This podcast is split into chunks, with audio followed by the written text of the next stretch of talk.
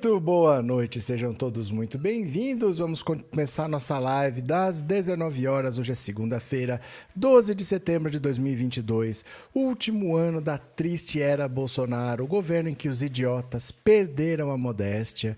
E vamos ver aqui juntos quantos dias estão faltando para o fim da triste era Bolsonaro. Estão faltando exatamente 111 dias. 2 horas, 52 minutos e 49 segundos para o fim da triste era Bolsonaro. Para as eleições, o número está tão pequeno que nem parece. Acho que as pessoas ainda não se deram conta do como está perto. Olha só, 19 dias. 4 horas 52 minutos e 30 segundos para as eleições 2022. Faltam só 19 dias. 19 dias. Tem o próximo domingo, o outro e estamos votando. Tá aí, tá mais do que perto. E chegando agora a data das eleições, o Lula marcou um golaço. Um golaço realmente que é até difícil da gente explicar como isso engloba tanta coisa diferente. Porque o Lula conseguiu hoje, ele deu uma entrevista coletiva ao lado da Marina Silva, em que ela oficializa o apoio à candidatura do Lula. Faz muito tempo que o Lula está querendo o apoio da Marina Silva e quem estava tentando fazer essa aproximação era primeiro Fernando Haddad, porque os dois foram ministros do governo Lula. O Haddad era da educação e a Marina do meio ambiente. E também o Randolph Rodrigues, porque é o coordenador da campanha do Lula e é do partido dela. Os dois estavam trabalhando, mas ela resistia, resistia. Desde 2014 que ela tá com um pouco de ranço, ela acusa a campanha da Dilma de fazer muita fake news contra ela, que seria tudo obra do João Santana. O João Santana, que era o marqueteiro da campanha da Dilma. Então ela não queria conversar, ficou oito anos afastada, sem se encontrar com Lula, sem querer conversar. E agora, por causa de um mal maior, por causa do que ela chamou de a ameaça das ameaças, ela deixou as diferenças de lado e foi lá apertar a mão do Lula. Então, simbolicamente, é muito importante que adversários históricos estejam se unindo ao Lula, como a Marina Silva, como Geraldo Alckmin, mostrando que eles podem ter sido adversários, podem ter, sido, ter tido diferenças no passado, mas em torno de um objetivo de derrotar um mal maior, eles estão se unindo, né? Aí, olha só que interessante esse apoio da Marina não é simplesmente o apoio da Marina, que isso não é o que vai trazer votos ou não. Mas olha a diferença. A Marina Silva, além desse lado de ser uma pessoa que estava afastada, que não queria conversar e superou a diferença para estar com Lula, ela também tem outro detalhe muito importante. Ela é evangélica. Ela é evangélica, o Lula está com grande resistência entre os evangélicos. O Malafaia tem um vídeo dele aí gritando lá no, no altar, falando que o PT estava distribuindo folhetos para os evangélicos, né, para explicar que o Lula não é contra a religião, que o Lula não vai fechar a igreja. O Malafaia gritando: ou você fica com esse folheto e rasga a Bíblia, ou você fica com a Bíblia e rasga esse folheto. É nesse nível assim. É nesse nível. E hoje ela já deu entrevista falando, desmentindo fake news, que o Lula sempre foi religioso, o Lula nunca foi contra a igreja nenhuma, o Lula não vai fechar igreja nenhuma.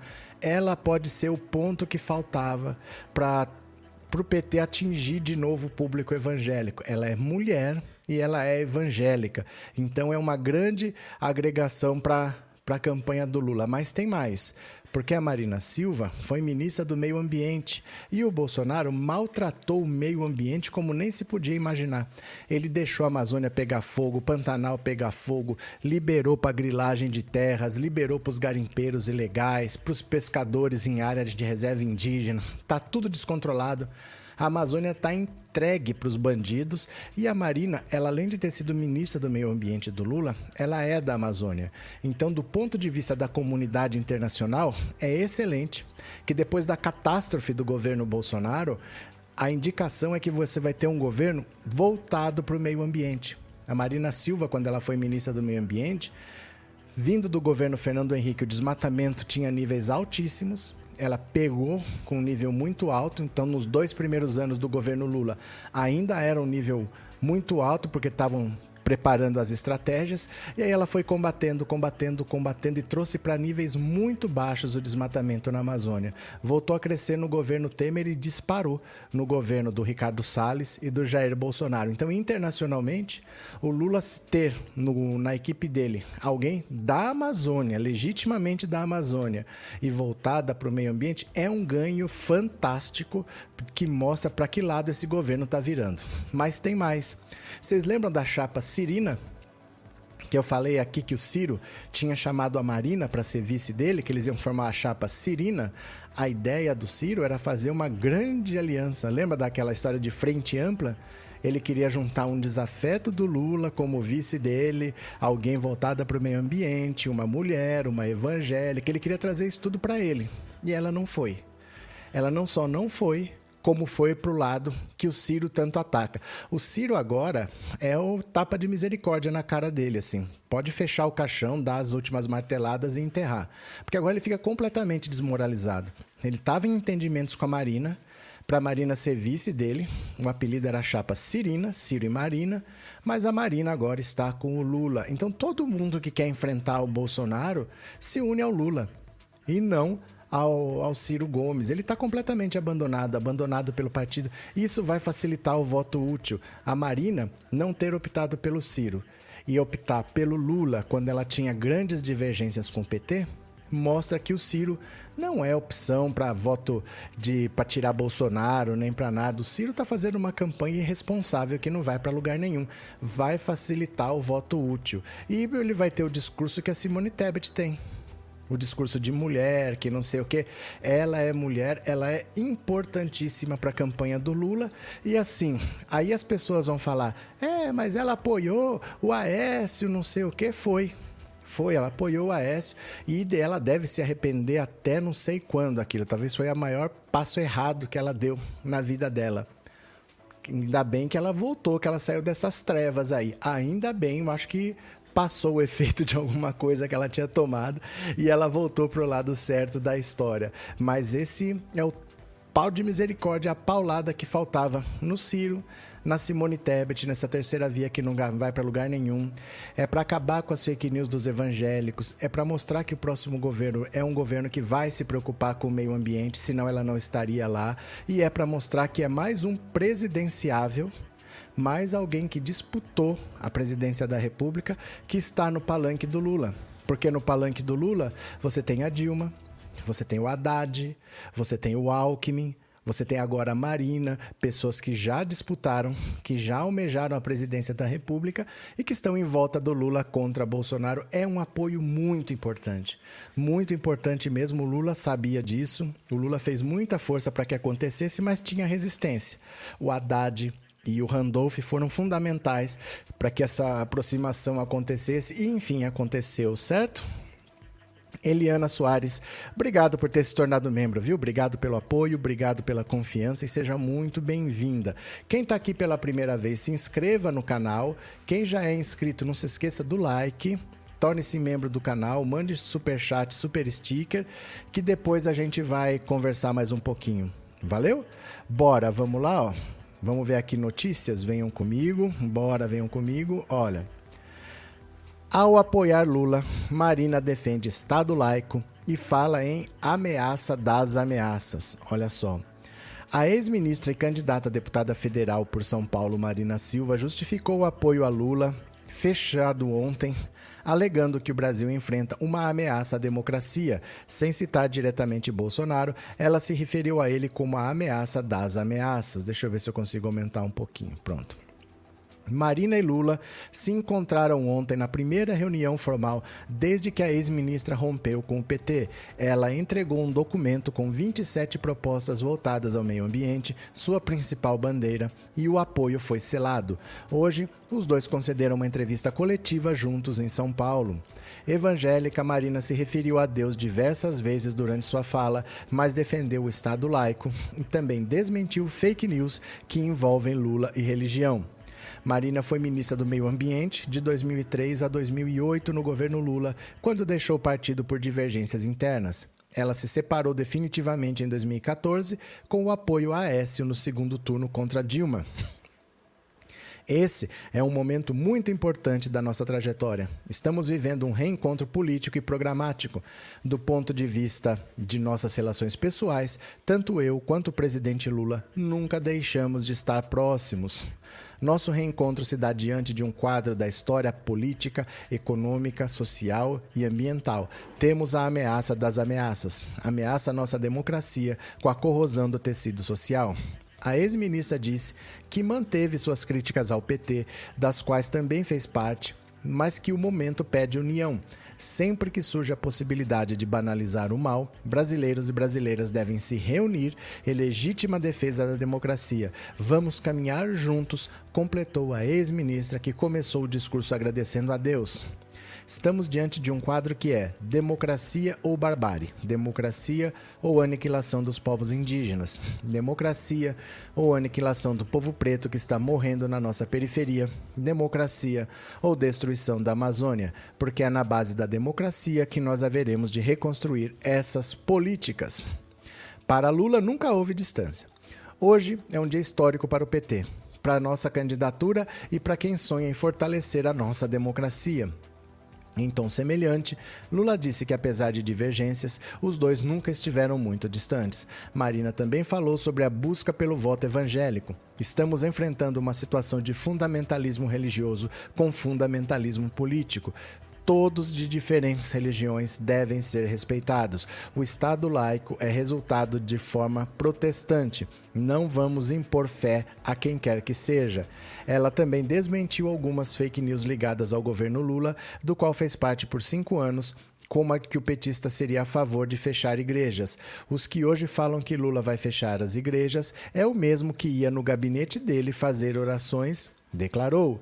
Na reunião ontem, Marina também entregou um documento com 27 propostas voltadas ao meio ambiente, presentes em sua candidatura à Câmara para serem assimiladas ao programa de governo. Entre elas estão criar a Autoridade Nacional de Segurança Climática, responsável pelo estabelecimento de metas e verificação de implementação de ações para a redução das emissões de gases do efeito estufa, aplicar os padrões internacionais de controle de uso de agroquímicos no Brasil, garantir oferta de internet rápida e energia renovável para agricultores familiares, indígenas, quilombolas, ribeirinhos e outras comunidades isoladas em todo o território nacional até 2025, concluir a implementação do Cadastro Ambiental Rural até 2025 Além disso, interessa a Marina a adoção de uma política de desenvolvimento sustentável no país, o que consta no plano do PT, com propostas de tolerância zero para garimpo, reformulação dos negócios na floresta, incentivo a indústrias mais compatíveis,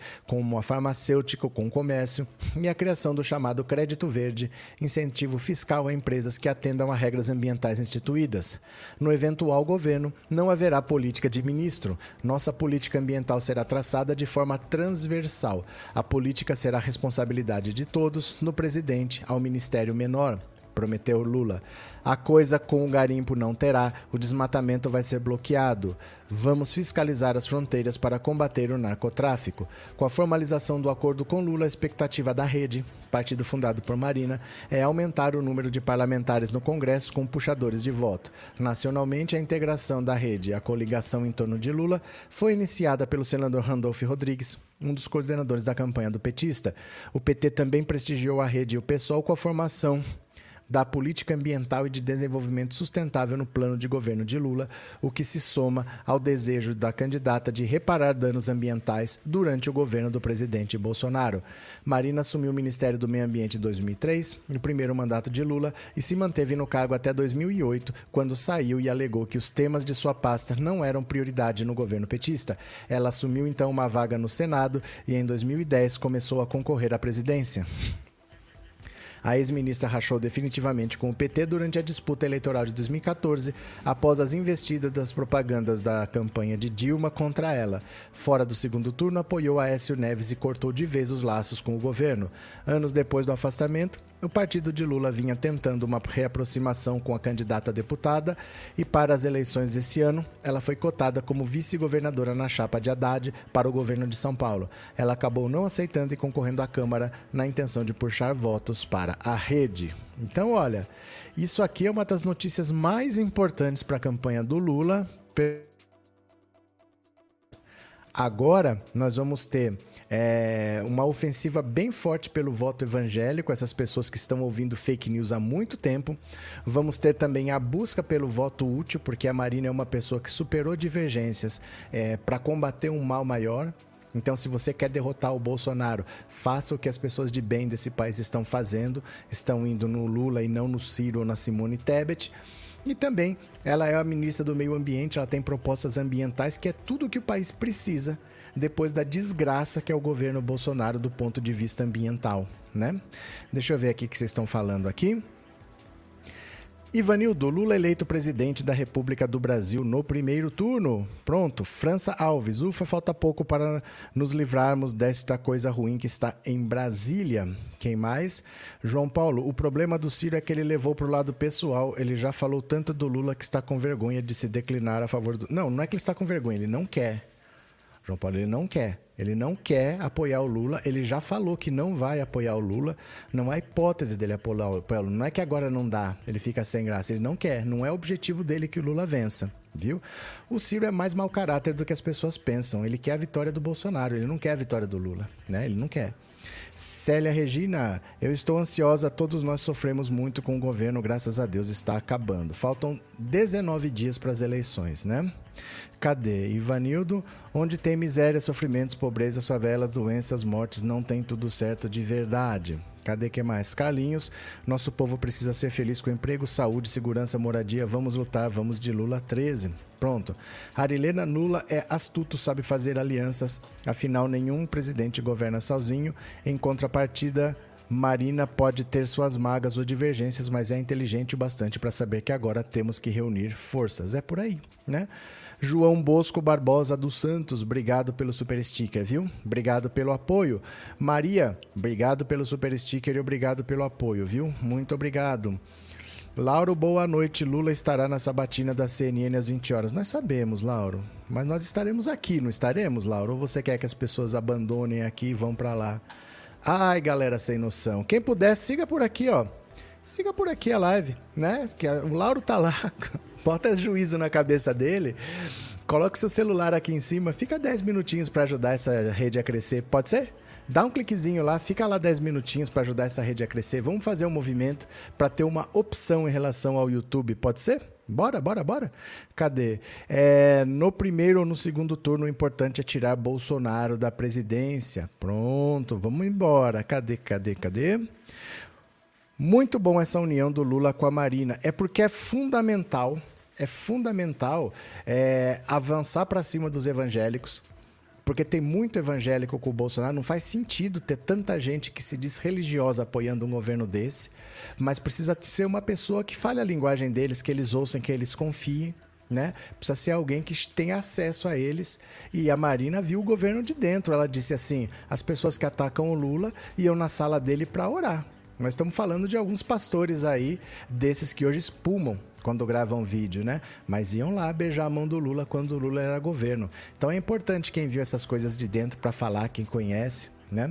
Cadê que mais? Cadê vocês? Venham para cá. É... Queen Zulian, boa noite, que acabe logo essa eleição e Lula seja eleito para acabar com essa ansiedade minha. Controle-se, vai dar tudo certo, vai dar tudo certo. Cadê que mais? Será que Marina leva votos para o Lula de onde os 3% dos indecisos pode ser? Não é isso, José. Não é isso. Sabe o que acontece? Não é só assim quantos votos Marina leva. Quantos votos a Anitta leva que ela nem da política é?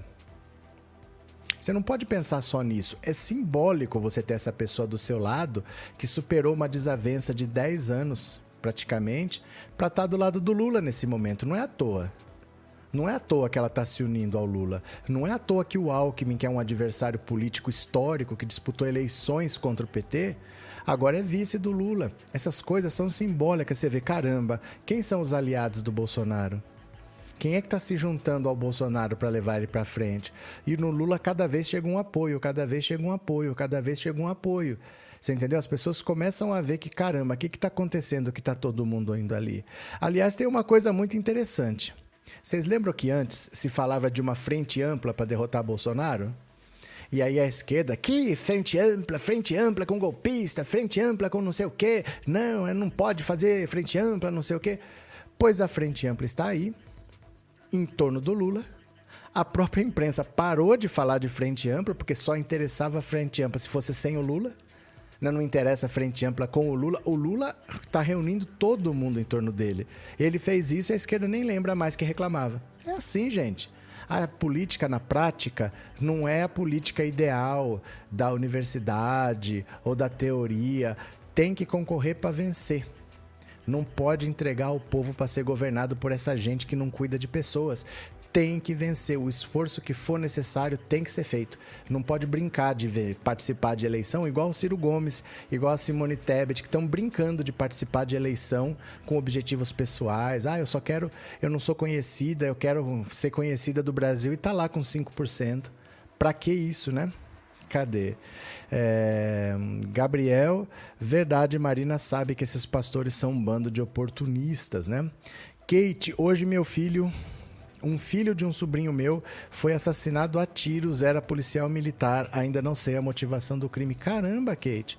Meus sentimentos, viu? Meus sentimentos, de verdade. Mesmo. Que triste. Marlene Silva, boa noite a todos de Campo Largo, Paraná. Boa noite. Cadê?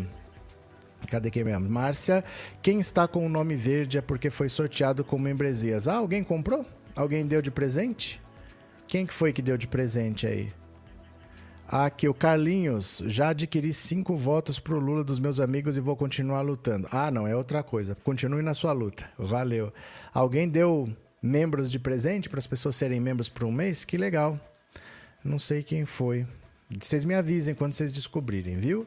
É, espero que a Marina consiga fazer as diferenças com evangélicos. Não só com evangélicos, vai ser a pá de cal da campanha do Ciro. Porque ela estava cogitando uma aliança para ser vice do Ciro e ela está com o Lula. E quanto mais o Ciro ataca o Lula, mais as pessoas se juntam com o Lula. Quem que tá certo, né? Vamos ver mais uma aqui, ó. Olha, dá uma olhada. É exatamente o que eu tô falando, ó. Apoio de Marina Lula é tapa na cara de Ciro e encoraja o voto útil, diz dirigente do PT. Olha, olha aqui, ó. Olha a cara do Alckmin no cantinho ali. O apoio da ex-ministra Marina Silva ao ex-presidente Lula na disputa contra Bolsonaro oficializado hoje é um tapa na cara de Ciro Gomes e pode facilitar a campanha petista pelo voto útil já no primeiro turno. A avaliação é de Gilmar Tato, secretário nacional de comunicação e integrante da comissão executiva do PT.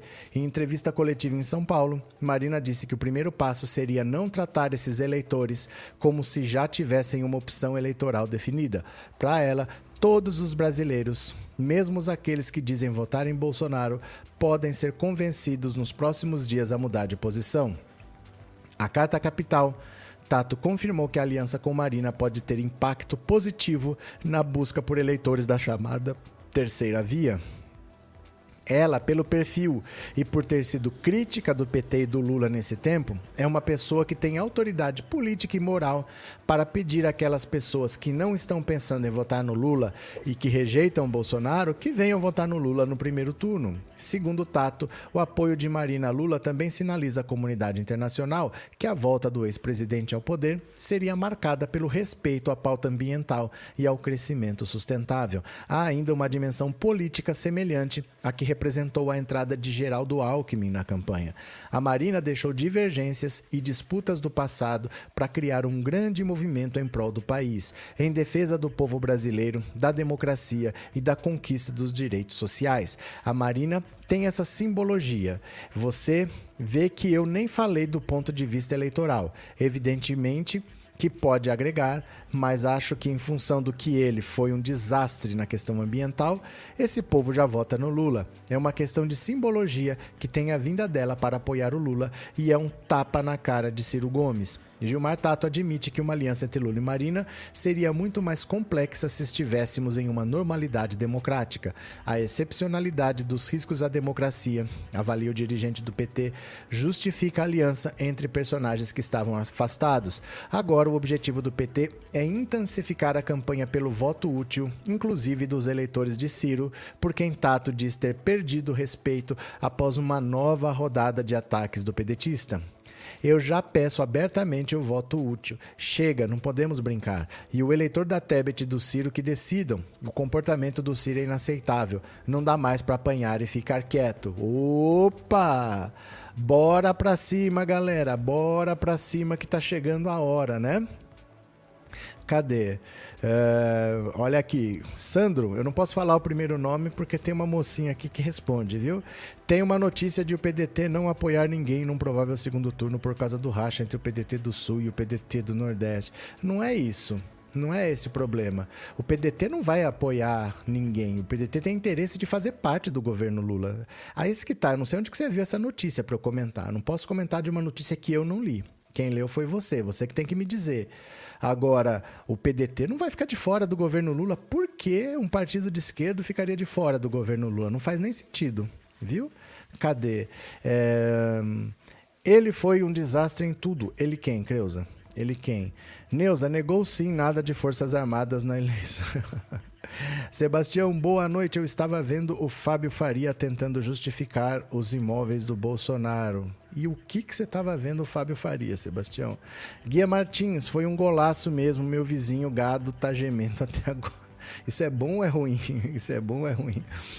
É, Aline, o Ciro Gomes perdeu muitas oportunidades e simplesmente sujou sua imagem e mostrou realmente quem ele é. Aí é que tá. Ele mostrou quem ele é. Ele não mudou. Ele é isso daí. Né? Ele só está mostrando quem ele é de verdade. Paulo Moura, Marina, uma das maiores aquisições da campanha do Lula, com certeza é. Com certeza é, né? É... Agora o Bolsonaro vai por vídeo da Marina falando a favor do Aécio e contra Dilma. Mas, gente, não tem que se preocupar com o que o Bolsonaro fala. De verdade, assim, não se preocupem com o que o Bolsonaro fala. Deixa ele falar. Olha, fake news não faz ninguém votar em ninguém. Eles servem de muleta. Servem de muleta para você falar, você já tem seu candidato, fala, tá vendo por que, que eu voto? Tá vendo por que, que eu voto? Ele não tira voto, o petista não vai deixar de votar no Lula por causa de fake news do Bolsonaro, né? Não, não se preocupem tanto com isso, não. É, Demetrios, a vinda da Marina nesse momento é quase tão estratégica quanto a chegada do Janones para trabalhar nas redes sociais. É muito mais estratégica é muito mais estratégica, muito mais importante. O Janones é importante, mas a Marina é muito mais importante. Lenice, boa noite, professor. Quero que chegue logo 2 de outubro e tô, tô tendo contrações de ansiedade. Calma, tem dois domingos e estamos votando. Regina, obrigado pelo super sticker e obrigado por ser membro, viu? Muito obrigado mesmo. Agora deixa eu mostrar aqui para vocês, ó. Já tem estratégia e tudo. Dá uma olhada aqui, ó como Marina pretende atrair eleitores de Ciro e de Simone para a campanha de Lula. Ó, a ex-ministra do Meio Ambiente, Marina Silva, que formalizou seu apoio a Lula, explicou como pretende convencer eleitores de Ciro e de Simone Tebet a votar no petista já no primeiro turno. As declarações ocorreram em coletiva de imprensa realizada em São Paulo, na qual ela apresentou um documento batizado de Resgate Atualizado da Agenda Ambiental Perdida, com propostas para integrar o programa de governo do Lula. O primeiro passo, diz Marina, é não tratar os eleitores como fixos, com sua opção eleitoral já definida. Para ela, todos os brasileiros, mesmo aqueles que dizem votar em Bolsonaro, podem ser convencidos nos próximos dias a mudar de posição. Acho que a abordagem mais correta é a gente dizer como vai ganhar os votos dos cidadãos brasileiros, porque até a urna se fechar, não existe um voto fixo do Lula ou um voto fixo do Ciro e da Simone. E eu espero ainda mais que não exista um voto fixo de Bolsonaro. Para ela, há uma parcela significativa de brasileiros iludidos com o bolsonarismo e que podem ser trazidos para o eleitorado de Lula. Acho que a gente pode sim ganhar muitos votos daqueles que não são bolsonaristas, mas que estão iludidos com a ideia de que Bolsonaro possa ser alguma alternativa para o Brasil. Vou tratar com muito respeito as candidaturas e me dirigir como disse, ao povo brasileiro. Ela reforçou ainda ver na candidatura de Lula a melhor opção para derrotar o ex-capitão neste momento e que, para isso, se propôs a superar um afastamento político que se arrastava desde 2014. Pronto. É assim que funciona. É assim que funciona. Para cima agora, vamos buscar esses votos para vencer já no primeiro turno, né? Cadê que é mais aqui? É, o Ciro precisa de calmantes ou Rivotril, disse a Aline. Cadê Gabriel? Meire vai atirar mágoas para todos os lados e eu acho é pouco. Neuza, Bolsonaro só sabe destruir. Márcia, estamos desesperados mesmo, mas não no sentido que eles pensam. Pronto. Cadê que mais? Valdivan, o Ciro tem que se aliar ao Bolsonaro no segundo turno, seria mais coerente. Eu duvido que ele esteja preocupado com coerência, viu? O Ciro tá perdido, o Ciro não sabe para onde vai, o Ciro tá doido mesmo. O Ciro tá bem, bem doido. Olha. Opa, meu Deus do céu. E agora o apoio dos evangélicos, ó, evangélicos. Dá uma olhada aqui, ó. Como o apoio de Marina ajuda Lula num eleitorado amplamente bolsonarista. Olha, a ex-ministra Marina Silva declarou nesta segunda seu apoio formal a Lula. Evangélica, perdão, ela pode abrir portas para o petista no eleitorado que majoritariamente migrou para o projeto de Bolsonaro nos últimos anos. Marina abriu sua fala ao lado de Lula, agradecendo a Deus por estar ali. A ex-ministra chegou ao projeto de Lula com a força do argumento de que só se associou ao projeto petista porque foi o petismo que acolheu suas propostas de país, classificadas por Lula de ousadas. Espero que não exista voto fixo no Bolsonaro. Espero ganhar muitos votos daqueles que não são bolsonaristas, mas estão. Muitos desses iludidos, claro, estão na igreja na avaliação da campanha petista. Então vamos para cima buscar esses votos. É, o Lula é extremamente astuto. Ele é um cara muito é, ligado, ele sabe fazer política, ele entende o que, que ele precisa fazer, ele tem um objetivo, mas não é só ter o um objetivo, ele sabe como chegar lá que passos ele tem que fazer. Ele não decidiu ontem que ele precisava da Marina hoje. Ele sabe que ele precisa e ele está trabalhando isso há muito tempo. Então todo apoio que chega não chega de graça. Chega porque ele é um cara muito esperto. Ele sabe fazer acordos, ele sabe conversar, ele sabe agregar. Ele é um conciliador e vamos para cima, gente. Vamos para cima, viu? Cadê? É, Marina, se não me engano, é da Assembleia de Deus, ela e Benedita da Silva. Não tenho ideia, concessão de verdade. Não tenho ideia mesmo. Francisco de Assis, boa noite. Hoje tem pesquisa IPEC no JN na avaliação de especialistas em relação a Lula.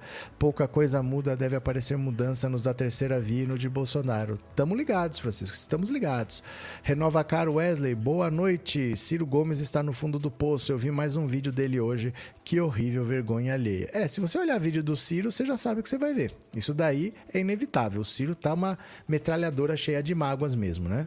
Ana Flor, 1% equivale a quanto da população? Não é da população, é do eleitorado. É do eleitorado e a conta é muito fácil, porque são 150 milhões de eleitores. 150 é 100. 1 é 1,5. É 1 milhão e meio de votos. 1%. Né? É 1 milhão e meio de votos, mas não é da população, é do eleitorado. Eleitores têm mais ou menos 150, 160 milhões, por aí. Então são 1 milhão e meio, 1 milhão e 600 mil votos. Por quê? Qual que é o caso? Well, professor, os eleitores do Ciro ainda insistem em falar de segundo turno. Estão numa realidade paralela. É, eu não sei como é que eles acham que o Ciro é o candidato que derrota o Bolsonaro no segundo turno, mas nem somando todas as eleições que o Ciro disputou, ele não passa o Lula. Nem somando todas. Como é que ele derrota o Bolsonaro sem ter voto? Que milagre é esse, né? Francisco, obrigado pelo super sticker e obrigado por ser membro, viu? Muito obrigado. É, Lívia Melo, Capitão Cloroquina, arranque suas malas, agora vai. Mano Fernandes, sou evangélico e petista e lhe afirmo que os pastores estão querendo uma boquinha no governo porque querem influência, aí ficam com esse papo bolsonarista. Infelizmente perderam o foco. Não sei se perderam o foco, mano. Não sei se perderam o foco, porque você está pensando numa pessoa religiosa. Uma pessoa religiosa que de repente agora só quer boquinha, ela perdeu o foco. Mas pense nessas pessoas específicas. Nesses líderes específicos. Esses nunca perderam o foco. O foco deles sempre foi ganhar dinheiro. Não se iluda. O foco deles nunca foi levar a palavra, ganhar almas. Nunca foi. Essas pessoas específicas, que a gente conhece pelo nome, o foco deles sempre foi ganhar dinheiro. O que eles têm é um CNPJ que é uma empresa. Eles querem é ficar ricos. Os caras estão na, na, lista da Forbes, cara, dos mais ricos do Brasil. Como é que alguém ligado a uma igreja pode ser uma das pessoas mais ricas do Brasil? Deveria estar exercendo a caridade, né? Marco Barros, não acho que a Marina agregue tantos votos ao Lula, mas entendo que seu apoio seja importante por ser a, mesma, por ser a mesma mulher muito identificada com as causas ambientais e com o público evangélico. Mas ninguém disse que ela agrega votos. Ninguém disse que ela agrega votos. É que é importante, nesse momento, uma pessoa que é evangélica, que é da Amazônia, que é ligada ao meio ambiente, que teve divergências com o PT, que estava sendo cogitada para ir para a campanha do Ciro, que é mulher, tudo isso junto, está vindo apoiar o Lula. Do mesmo jeito que o Alckmin, que é um adversário histórico, não é questão de quantos votos ele traz, mas era do PSDB. Quantos anos não foi PT-PSDB? Veio para ser vice do Lula. Então esses apoios estão vindo superando divergências para enfrentar o bolsonarismo. Isso tem um peso enorme. A gente não pode pensar quantos votos a pessoa traz, porque ninguém traz voto. Ninguém traz votos. Lembra quando o Janones desistiu e ele tinha 2%? O Lula não cresceu 2%. Não é assim que funciona. Né? Imagina assim: se eu falar para vocês, ó, oh, gente, a partir de agora, eu pensei bem, eu reavaliei. Você quer saber? Eu vou apoiar Bolsonaro a partir de agora. Eu desisti, eu mudei, eu não vou mais votar no Lula, eu vou votar no Bolsonaro. Por causa disso, por causa disso, por causa disso, por causa disso, por causa disso. Você muda seu voto porque eu mudei ou você me abandona? Você entendeu? Ninguém leva votos dali para cá. As pessoas vão para onde ela acha que elas deveriam ir. Quem votava no Janones, votava no Janones. O Lula já era opção. Por que ela não votava no Lula? Algum motivo tinha, ela não estava votando no Lula e estava votando no Janones. Então não tem como simplesmente pegar essa pessoa e falar agora você vota nisso daqui. Mas é simbólico que os candidatos estejam desistindo para apoiar o Lula. O PROS o Pablo Marçal não quis apoiar o Lula. Eles jogaram o Pablo Marçal pela janela e vieram para a campanha do Lula. É importante essas coisas acontecerem, entendeu? Porque ninguém obriga a pessoa a ir, mas é mais uma pessoa mostrando o peso e a importância de estar do lado de Lula, do Lula. Aí essas coisas começam a agregar por si só, né? As pessoas começam a ver, poxa, o Lula então ele não está contra as igrejas. Pô, o Lula não é um cara radical. Pô, o Lula não está pensando em fazer revolução comunista. Não, o Lula começa a fazer você olhar com mais atenção. Você entende, Marco? Viu? Mas ninguém espera que traga votos, porque ninguém traz votos. Não existe isso de levar o cara para lá, mas é simbólico e muito importante. Valeu, Marco. Abraço. Obrigado por ser membro do canal. Obrigado pelo super chat, viu? Muito obrigado. Wesley, obrigado pelo super sticker e obrigado por ser membro. Valeu. Cadê que mais? Célia Regina, os gados sumiram da live. Será que estão sem argumentos para defender seu mito chifrudo? Eu acho é pouco, eu acho é pouco. Cadê? É... Lula será o PR, isso é fato. Voto útil virá naturalmente e, afinal, a frente ampla já entendeu que temos que enfrentar o Bozo, temos que parar de criticar e entender que a ameaça vem única e exclusivamente desse governo. Pronto, né? É isso. Cadê? Pronto, é isso. Cadê que mais? Mexat Ciro não está preocupado com o Brasil. Se assim estivesse, faria parte dessa frente única de combate ao Bolsonaro. Ele nunca esteve. Não é que ele não está, ele nunca esteve, né? Agora deixa eu pegar mais uma aqui, ó. Ai, meu Deus do céu. Isso aqui é mais uma famosa treta na direita. Treta na direita.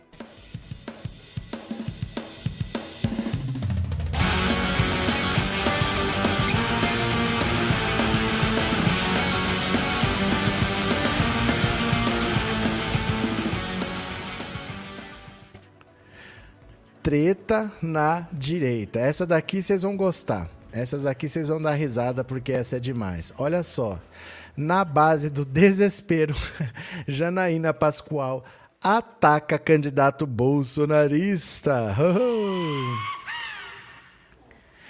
Candidata ao Senado por São Paulo, a deputada estadual Janaína Pascoal foi para o ataque contra o ministronauta Marcos Pontes, que tenta o mesmo cargo com apoio de Bolsonaro. Em seu perfil no Instagram, Janaína postou uma matéria que relembra o passado socialista do astronauta, que foi candidato a deputado federal pelo PSB em 2014. Ué!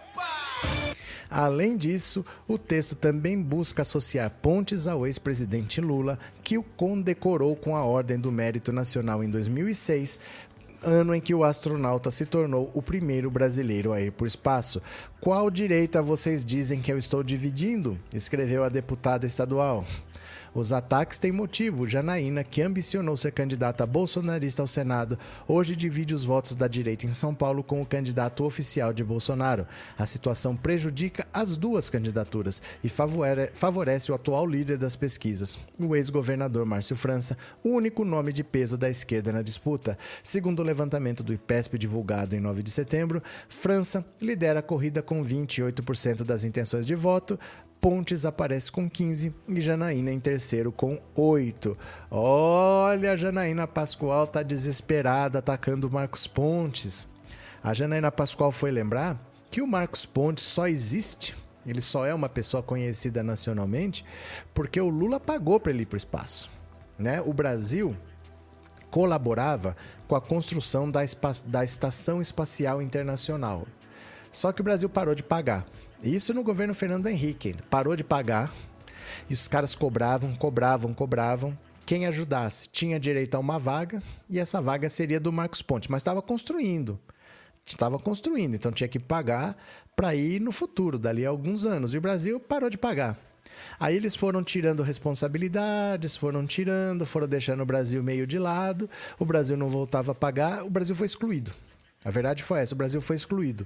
O Marcos Pontes já tinha ido para os Estados Unidos, já tinha treinado com a NASA, só que quando que você vai? Foi adiando, foi adiando, foi adiando, e no fim ele não foi para lugar nenhum. Ele chegou a treinar com a NASA, mas ele nunca foi com os Estados Unidos. Aí o Lula em 2006 falou: "Vamos resolver isso aqui" porque o Brasil não pode ficar de fora, o Brasil está para trás nessa corrida. Ele foi na Rússia, entrou no programa soviético russo, falou quanto é para levar o brasileiro para o espaço, pagou. E o Marcos Ponte foi para o espaço. Voltou, desfilou em carro de corpo de bombeiros aqui em Jaú, tal. Ah, herói nacional, não sei o quê.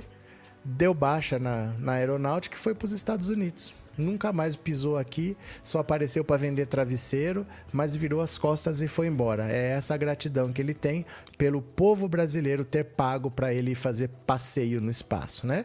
Mas para o Bolsonaro isso é ciência. Ele era um piloto, Marcos Pontes é um piloto de avião que não é da área científica, que não é um pesquisador, ele é um piloto de avião que só fez um voo um pouco mais alto e voltou para o Bolsonaro, isso é suficiente para ser considerado ciência, deu o Ministério da Ciência e Tecnologia para ele. Ele disse que ia fazer uma vacina brasileira para a Covid e estamos esperando até hoje. Cadê a vacina do Marcos Pontes? Né? Então agora tá batendo boca lá com a Janaína, porque eles vão tomar uma surra do Márcio França. Vão tomar uma surra. E a Janaína Pascoal lembrou isso, desse passado dele. Que ele era ligado ao Lula, que o Lula, quando decorou o Marcos Pontes, ó, deixa eu pegar aqui, ó. Marcos Pontes Lula.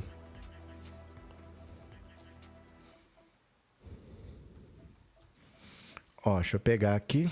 Ó, Marcos Pontes bem mais magrinho do que hoje. Olha só.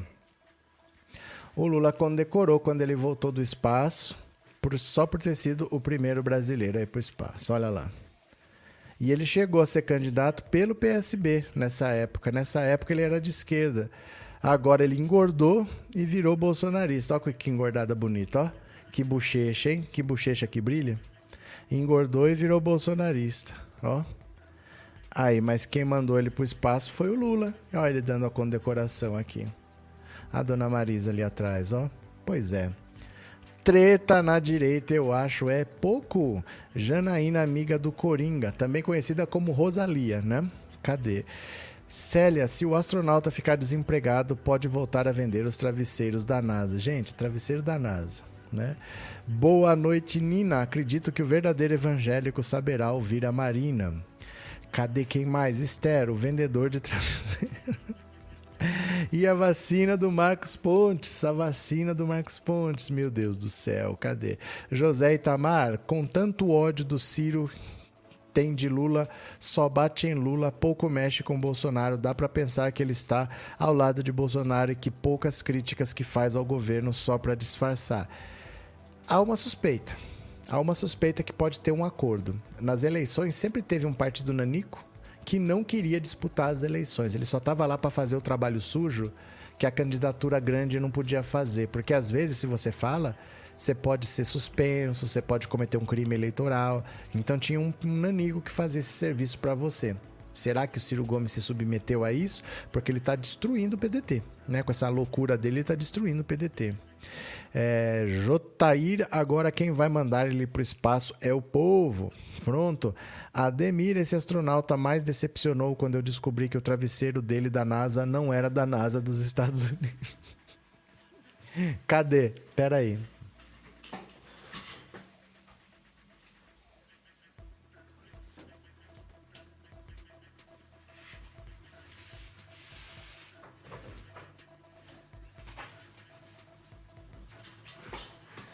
Isso aqui é uma das coisas mais ridículas do mundo, esse travesseiro da NASA aqui. Porque ele, repara o que quer dizer NASA. Para quem nunca viu, olha aqui o travesseiro do Marcos Pontes, o travesseiro da NASA.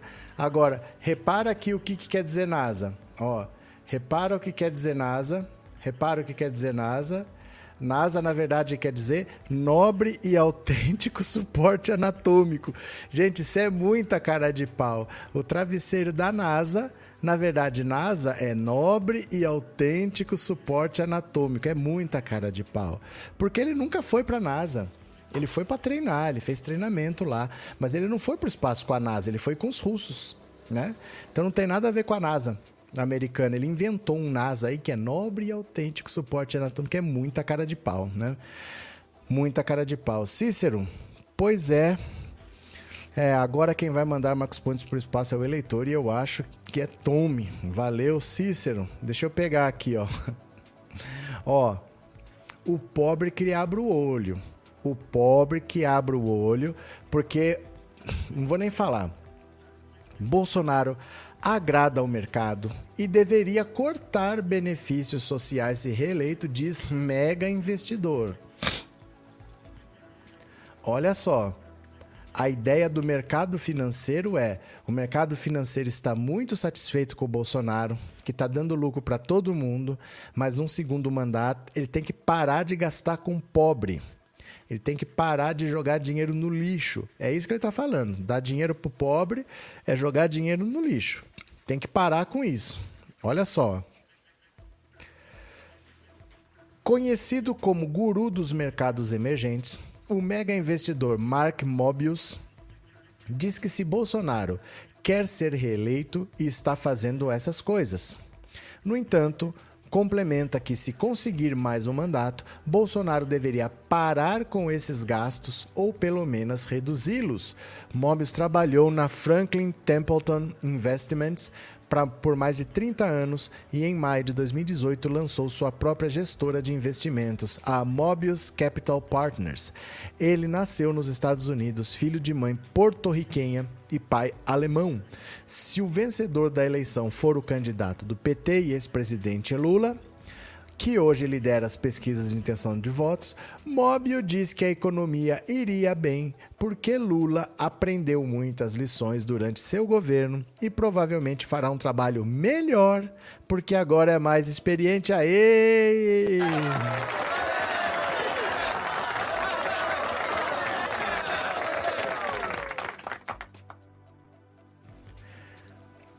Vocês veem o que, que o mercado financeiro pensa? O mercado financeiro pensa: a gente gosta do Bolsonaro porque ele dá lucro pra gente. Mas quem faz um bom governo, com certeza, é o Lula. Então a gente sabe que nós estamos ganhando dinheiro, nós estamos ganhando dinheiro, mas o Bolsonaro está quebrando o país. O Lula vai fazer um governo excelente. Nem os investidores financeiros são idiotas ao ponto de ser bolsonaristas cegos. A menos de um mês do primeiro turno, Bolsonaro aparece em segundo lugar nas pesquisas. Neste cenário, aliados dele apostam que medidas como as de transferência de renda e de redução de tributos sobre combustíveis podem aumentar sua popularidade. Só o pacote de benesses que ficou conhecido como PEC Kamikaze, aprovado pelo Congresso com apoio da base governista, liberou um gasto de mais de 40 bilhões. Estão ali, por exemplo, benefício mensal de mil reais para caminhoneiros e taxistas e o aumento de 400 para 600 do auxílio gás. Mobius concedeu entrevista à BBC News Brasil por telefone a partir de Dubai. Mobius aposta que a economia brasileira apresentará bons resultados no ano que vem, independentemente de quem for eleito. Ele já havia dito que um eventual governo Lula não seria necessariamente ruim para os mercados e reforçou a visão de que a economia brasileira irá bem em um eventual governo Lula. Mesmo que Bolsonaro perca e Lula seja eleito, a economia se sairá muito bem porque Lula aprendeu muitas lições durante seu governo e provavelmente fará um trabalho melhor porque agora é mais experiente. E reconheceu que o governo Lula não foi ruim para o mercado. Quando Lula ia ser eleito, sempre tivemos medo de que Lula não fosse bom para a economia, porque poderia nacionalizar grandes empresas e isso seria ruim para o mercado. Mas não foi assim. Então todos nós ficamos muito surpresos. Quando Lula estava no poder, o mercado foi muito, muito bem, principalmente devido ao que ele estava fazendo em termos de gastos com os pobres, o que foi muito positivo. Se Bolsonaro conseguisse reverter o favoritismo de Lula para ser reeleito, Mobius diz que uma eventual vitória dele seria positiva porque, obviamente, Bolsonaro tem sido bom para o mercado até agora. Questionado sobre as medidas de transferência de renda, que tendem a ser ser vistas com olhar crítico por investidores, Móbil lança a justificativa da reeleição. Obviamente, ele, Bolsonaro, quer ser reeleito e está fazendo essas coisas. Diz comparando a tentativa nos Estados Unidos de reduzir o preço dos combustíveis e acrescentando que não é bom para o orçamento no longo prazo. E complementa: mas se ele conseguir parar com esses gastos, ou pelo menos reduzi-los quando for reeleito, isso seria positivo. Questionado se ele acredita que isso de fato aconteceria, respondeu: Espero que seja esse o caso, porque esse tipo de gasto geralmente acarreta muita inflação.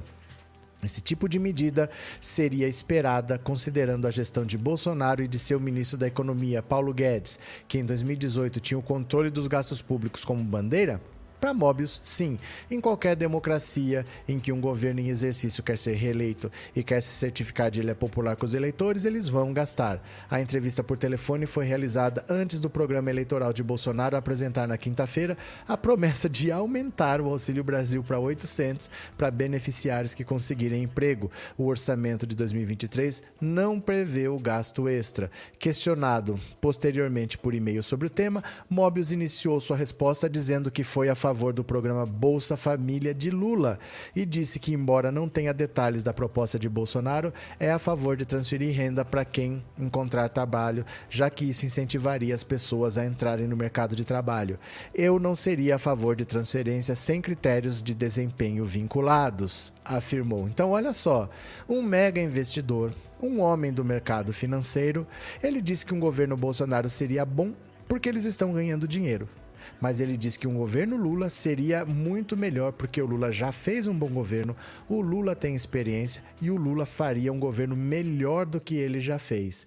Então, para desespero dos bolsonaristas, não é que o mundo acha que o Lula vai fazer um governo comunista, que o Lula vai fazer uma revolução, que o Lula não pode ganhar, que o Brasil vai virar Venezuela. Só os idiotas bolsonaristas pensam nisso. Só a gadaiada que pensa nisso. O mundo não é trouxa, dinheiro Não tem ideologia. Todo mundo sabe que o Lula é preparado, que o Lula vai fazer esse país voltar a gerar emprego, vai fazer o país voltar a crescer. Se der Bolsonaro, beleza, porque nós estamos ganhando. Mas o Lula seria muito melhor para a economia, isso dito por, um, dito por um especialista de mercado financeiro que nem de longe pode ser chamado de comunista, né? Cadê? Cabelo Studios, Denilson de Andrade Pereira ganhou. O que aconteceu? Que aconteceu, meu caro? É, Ana Flor, foi lindo ver Lula e Marina juntos, não gostava dela. Beleza.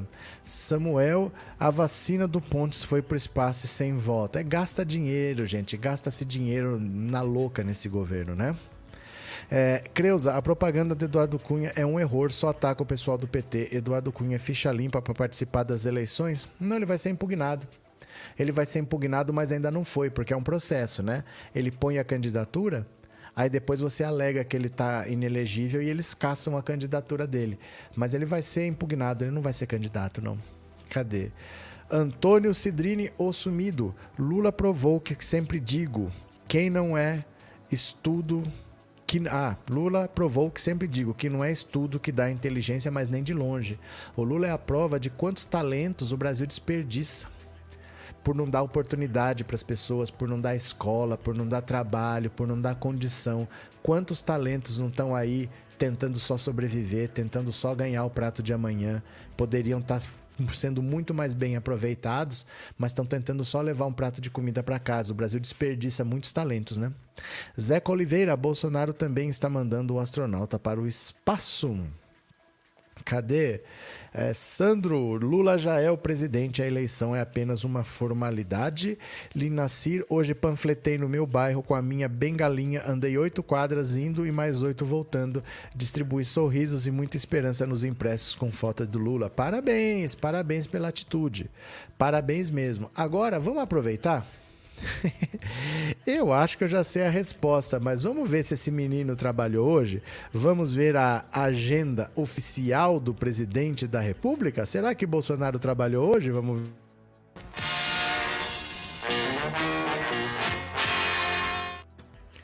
Pronto, vamos ver aqui, ó.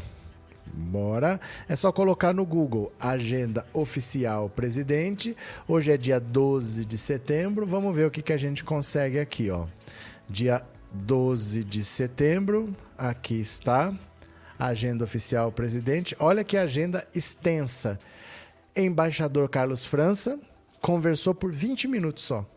20 minutos. Aí descansou 10 minutinhos. Ele foi na embaixada da Inglaterra assinar o livro de condolências da, da Rainha Elizabeth. Levou uma hora para assinar o livro de condolências.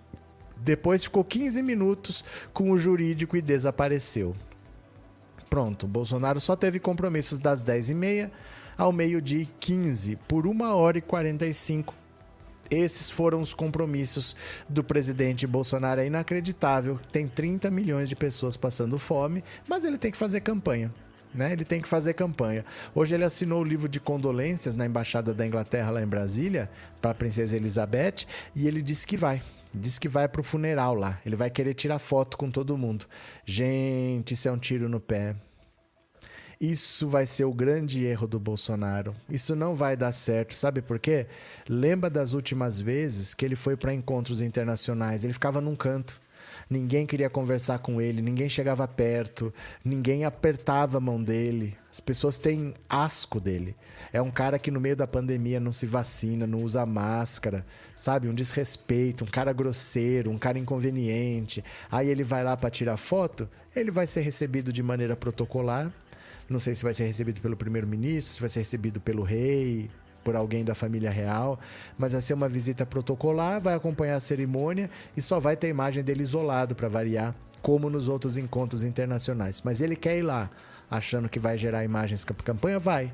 Ele vai gerar imagens para o Lula tirar sarro dele, porque ele vai ficar jogado num canto como ele sempre ficou nesses quatro anos. Ele não tem amizades, ele não tem parceiros, né? É, e a gadaiada diz que o Bozo é o melhor presidente. Mas a gadaiada vive na cabeça deles, né? Em algum lugar que não existe. Alternativa Rock. Ele vai ser barrado, não foi vacinado. Não sei. Será? Será? Não sei. É, Gisele, ele vai querer fazer selfie com um caixão. É uma das coisas mais absurdas o cara querer fazer campanha num velório. Ele vai a um velório para tirar foto, é inacreditável, né? Iraguaci, os dias trabalhados do presidente deve estar no sigilo de 100 anos. A agenda, por enquanto, é pública, mas ele trabalha cada vez menos. Se você vê a média do primeiro ano, do segundo, terceiro e do quarto, a média cai assustadoramente. Esse ano ele não está trabalhando nada, está só em campanha. Dia útil ele não está em Brasília, né? Cadê Soraya? Torcida grande, vá, Bolsonaro não volte nunca, né? É, então ele que vai, ele vai passar vergonha. DJ Nando, ele vai passar vergonha porque foi assim todas as vezes. Todas as vezes que ele foi para algum encontro internacional, ele passou vergonha, né? É, Maria Alice, quero que o gado todo indo embora para o exterior após a posse do nosso Lula. Pronto.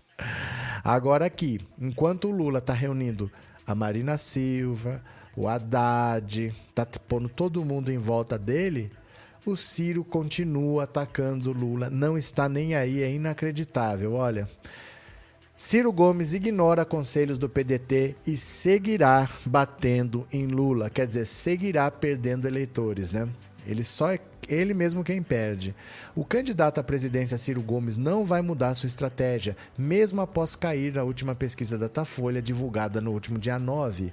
O pedetista continuará batendo no ex-presidente Lula. O objetivo dele é conquistar eleitores do centro-direita e antipetistas nas eleições de 2022. Segundo apurou a reportagem, a campanha de Ciro identificou que, apesar do ex-ministro criticar mais o presidente Bolsonaro do que o candidato petista, os comentários contra Lula causam maior repercussão. Desta forma, a enorme preocupação que os votos úteis migrem para o atual chefe do Executivo Federal. Diversas lideranças do PDT já pediram ao ex-governador que diminua o tom contra o ex-presidente. No entanto, os marqueteiros e o próprio Gomes não pretendem baixar a guarda. Na avaliação deles, mesmo que o pedetista não chegue ao segundo turno, mesmo que não chegue, não vai chegar, é preciso pensar no futuro. Acenar para o PT poderia transformá-lo numa liderança incoerente, mas não é acenar para o PT, é fazer a campanha dele. É fazer a campanha dele, né? Além disso, Ciro não tem escondido de ninguém que ficou muito chateado porque não recebeu o apoio de Lula em 2018. O ex-ministro visitou o ex-aliado no presídio não foi presídio, é a sede da Polícia Federal, né? Mas o petista optou por manter sua pré-candidatura, sendo barrado em setembro pelo TSE, e depois lançou a candidatura de Fernando Haddad, derrotado no segundo turno por Bolsonaro. O PT acusa Gomes de ter viajado para Paris ao invés de fazer campanha para o ex-ministro da Educação. Por outro lado, Ciro diz que os petistas foram os principais responsáveis pela vitória do atual presidente da República e nunca mais estará no mesmo palanque do partido. A cúpula do PDT tem dado maior apoio para Ciro, principalmente o presidente da sigla, Carlos Lupe. Porém, alguns dirigentes não escondem a preocupação com o futuro da sigla. Na avaliação deles, o partido pode ficar isolado no futuro nas eleições municipais de 2024 e nas estaduais de 2026. Só que a direção do PT tem, tem dialogado com esses pedetistas e dado tranquilidade. Os petistas têm afirmado nos bastidores que sabe separar os posicionamentos do ex-governador do Ceará e dos filiados do PDT. Olha, o Ciro está completamente isolado. O Ciro está enterrando a carreira política dele, está enterrando o PDT, que o PDT não vai eleger quase ninguém. Você, para ser deputado, você precisa de um candidato à presidência forte, que motive as pessoas, porque ninguém vai num, num comício para ver o candidato a deputado estadual. Eles vão para ver o candidato a presidente. Aí você sobe no palanque junto, você fala, você discursa e você é visto. Agora, no palanque do Ciro, quem que vai no comício do Ciro? O Ciro não está nem fazendo comício, porque ele não, não consegue mobilizar as pessoas para irem para as ruas. Então ele vai afundar o PDT. Mas ele quer continuar fazendo isso? Continue, Ciro Gomes. Continue. O Lula não caiu um único ponto por causa disso. Quem está perdendo é você. Se essa é a sua estratégia, vai nessa, né? Vai nessa. Ciro vai para Paris, está na hora. Marcos Henrique, Gisele, Lula enxerga longe. Imagina botar esse traidor como ministro. Gente, faz quanto tempo que ninguém manda um super chat, um super sticker? Eu leio mensagem de todo mundo, eu não leio só mensagem paga, né? Então vamos um lavar a mão do outro aqui, né? Uma mão lavar a outra. Eu vou lendo mensagem de todo mundo, mas vocês também ajudam, colaborem, se tornem-se membros, tá? Vamos ler mais uma aqui, ó. Integrantes da campanha avaliam que Ciro erra e perde votos para Bolsonaro ao atacar Lula. Mas o Ciro não adianta, gente. O Ciro não adianta, não. Ó, na semana em que o Datafolha indica uma tendência de migração de votos de Ciro para Bolsonaro, integrantes da campanha do pedetista avaliam que ele tem errado nos movimentos da corrida ao Palácio do Planalto. O ex-ministro opta por intensificar os ataques ao petista, de quem já foi aliado, e fazer acenos à direita numa tentativa de crescer entre os antipetistas. O crescimento de Bolsonaro Concomitantemente, a queda do pedetista sinaliza, porém, que é o presidente quem vai conseguindo avançar junto aos brasileiros que rejeitam Lula. Dois personagens que participam das decisões da campanha ouvidos na condição de anonimato atribuem ao presidenciável a opção pelo caminho tomado até aqui. Ó, na pesquisa Datafolha divulgada na sexta, traz Lula na dianteira com 44 estável, à frente de Bolsonaro que subiu 2 e Ciro que caiu 2. A postura adotada pelo pedetista tem por objetivo conquistar voto entre o eleitorado mais conservador e antipetista, sentimento que a campanha avalia ainda ser forte em 2022.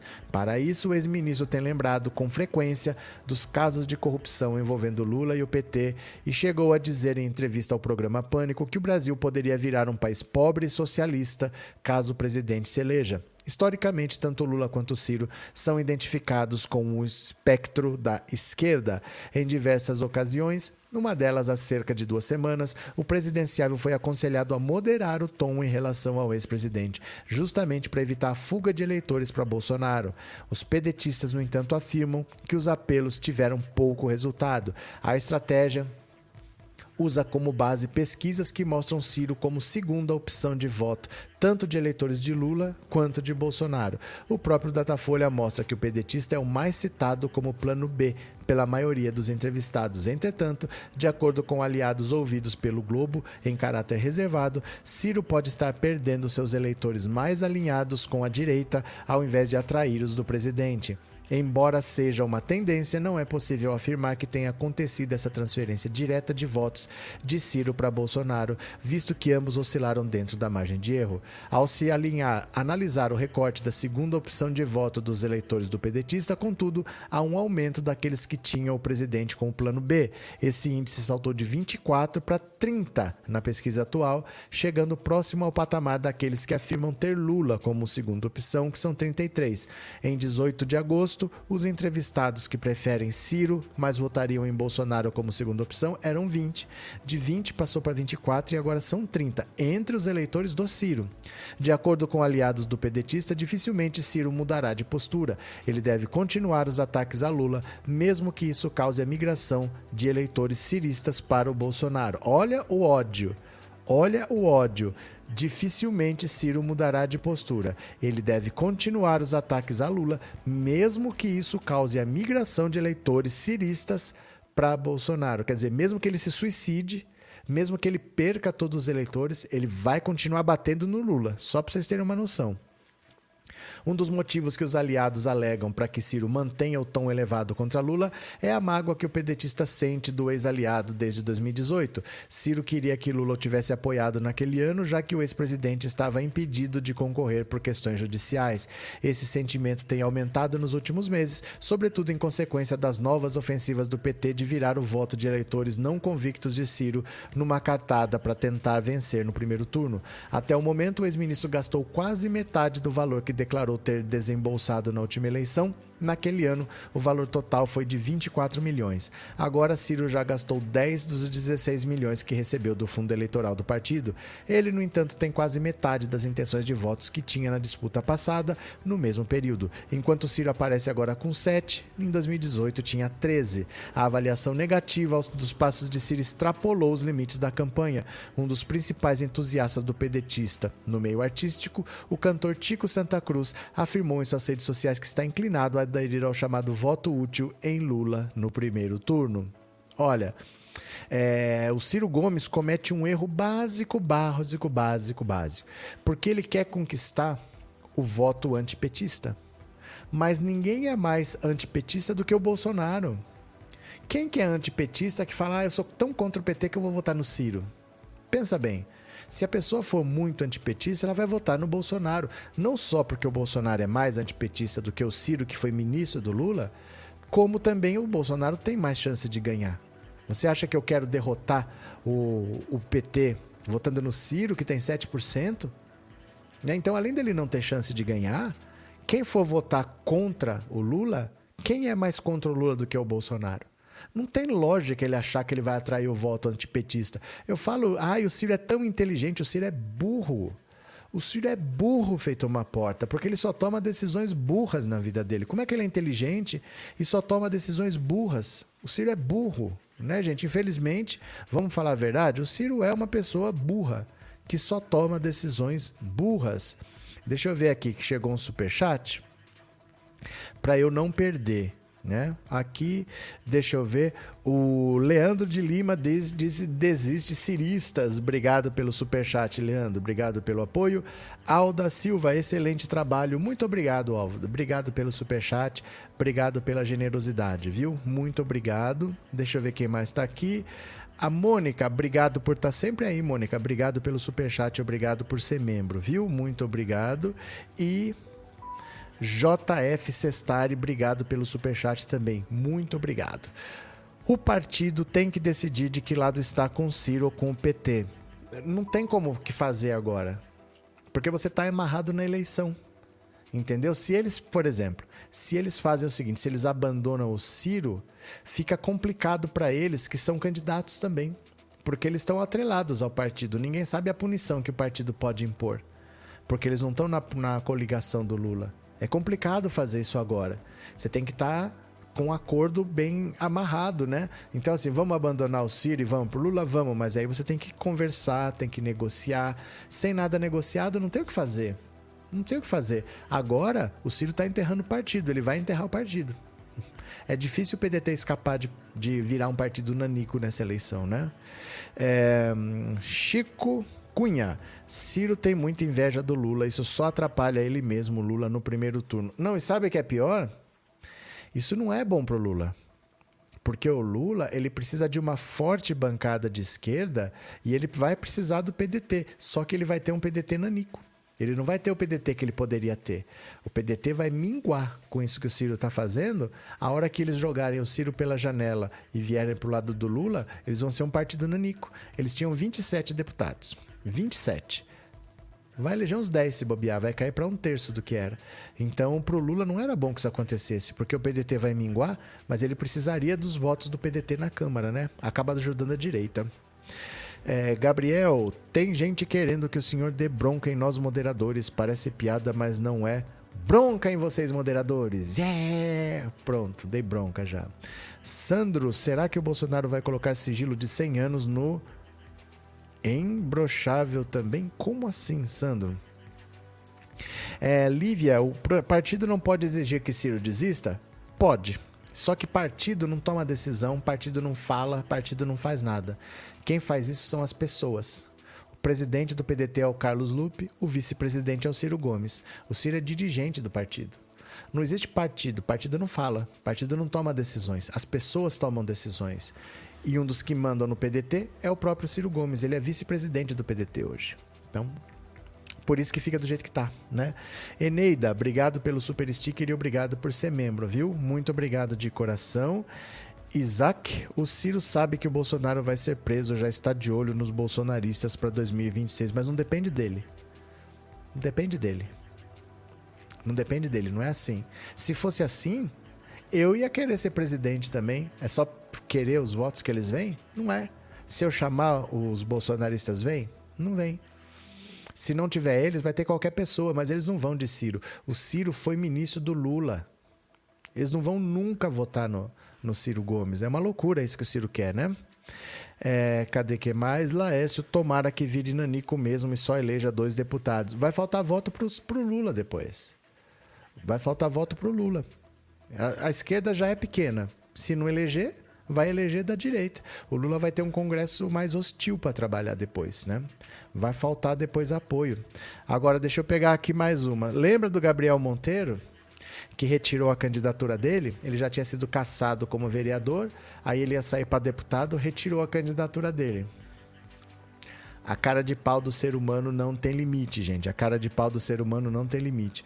Gabriel Monteiro anuncia candidatura do pai a deputado federal. Ele tirou a candidatura dele, botou o pai no lugar. Olha isso. Gabriel Monteiro, ex-vereador que teve o um mandato cassado pela Câmara de Vereadores do Rio, anunciou nessa segunda-feira a candidatura do seu pai como substituto para disputar o cargo de deputado federal. Em anúncio feito em sua conta oficial no Instagram, o ex-policial e youtuber afirmou que Roberto Monteiro vai continuar o seu legado, presta atenção, de maior fiscalizador na história da política. De novo, maior fiscalizador da história da política.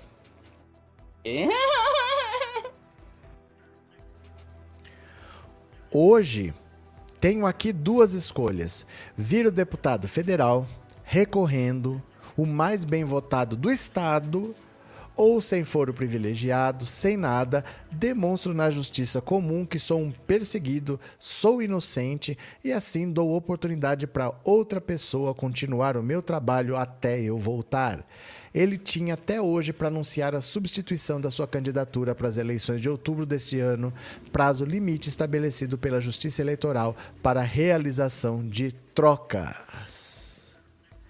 É muita cara de pau. Olha ele aqui, culpa. O, o cara sendo acusado de estupro, de forjar vídeos para o YouTube, de quebra de decoro, de manter material pornográfico com menores. O cara caçado ele quer deixar o legado de maior fiscalizador da história da política brasileira e vai botar o pai, vai tentar botar votos para o pai. Vai passar uma vergonha, vai passar uma vergonha achando que o povo é idiota, vai passar uma vergonha. Ele tá achando que ele tem muito voto, ele teve para vereador. Ele fez o que ele fez, a maioria vai abandonar ele, ainda mais para votar no pai, né? O povo não é idiota assim não. Cadê? É, Bolsonaro na cadeia, disse Sandra Pessini Moreira. Pronto.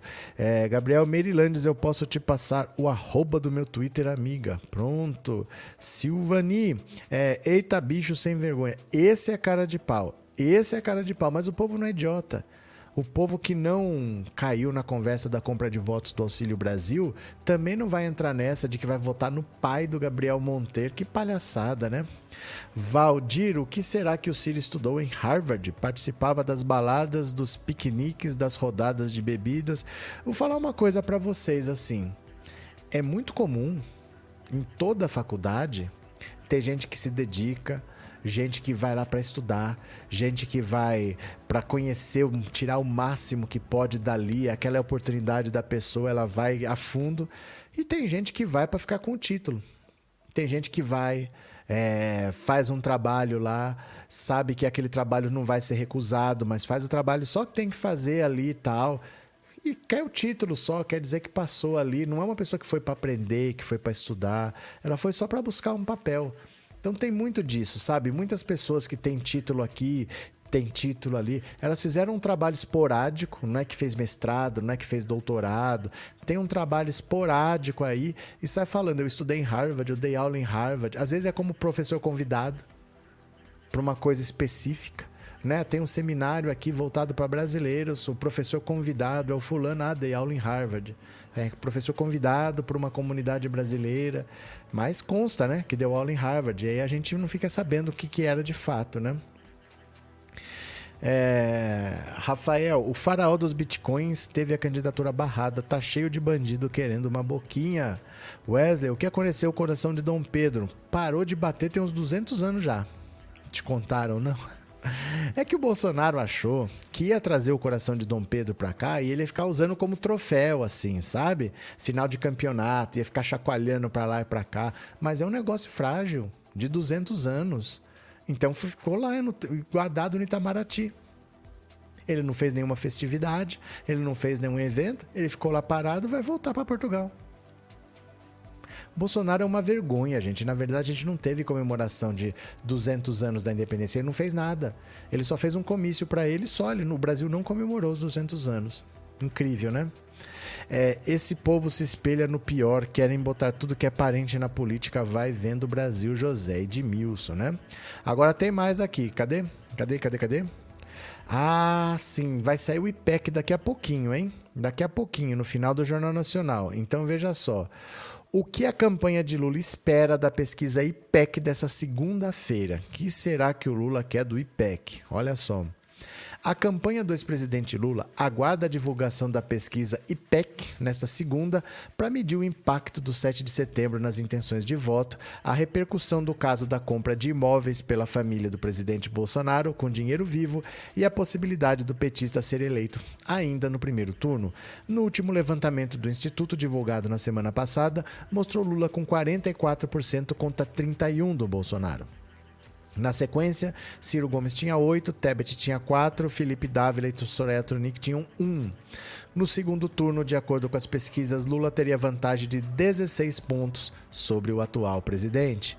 No levantamento de hoje, a campanha de Lula espera que as comemorações ao bicentenário da independência tenham atingido somente os eleitores já convertidos do presidente. Os petistas também vislumbram a estagnação de Ciro e Tebet e o aumento da possibilidade do ex-presidente ser eleito no primeiro turno. A pesquisa também dará um cenário sobre a imagem de Bolsonaro após o escândalo dos imóveis adquiridos com dinheiro vivo. O presidente tentou justificar, mas foi desmentido por jornalistas que noticiaram o caso. A expectativa é de que o episódio tenha freado uma possível recuperação do ex-capitão. O PT ainda trabalha com o que os especialistas em pesquisa chamam de voto envergonhado.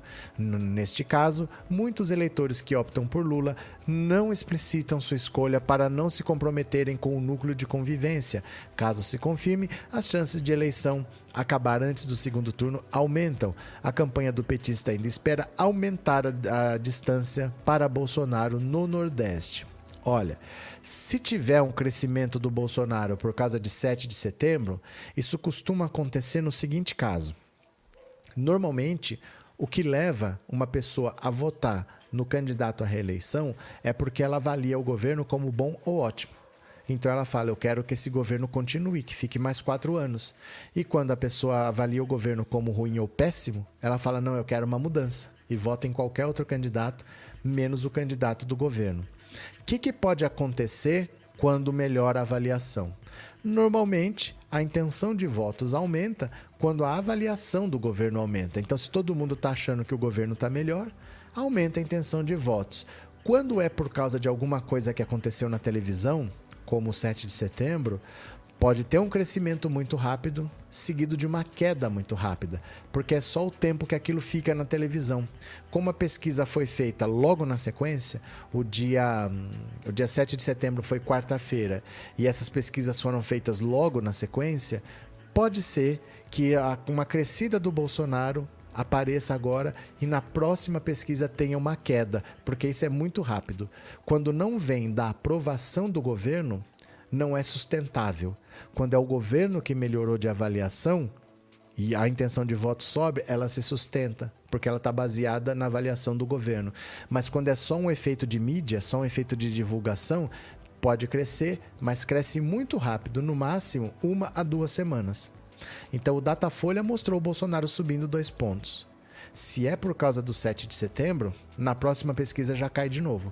A próxima pesquisa é quinta-feira, ele já perde essa avaliação aí. E se aparecer alguma coisa no IPEC, é bem pouco e já está caindo também. Dali a pouco já desaparece esse efeito. Ele chega rápido e sai rápido. Não é uma coisa sustentável, viu? Cadê?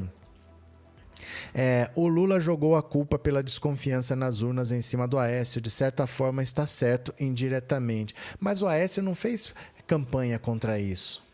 O Aécio auditou as urnas.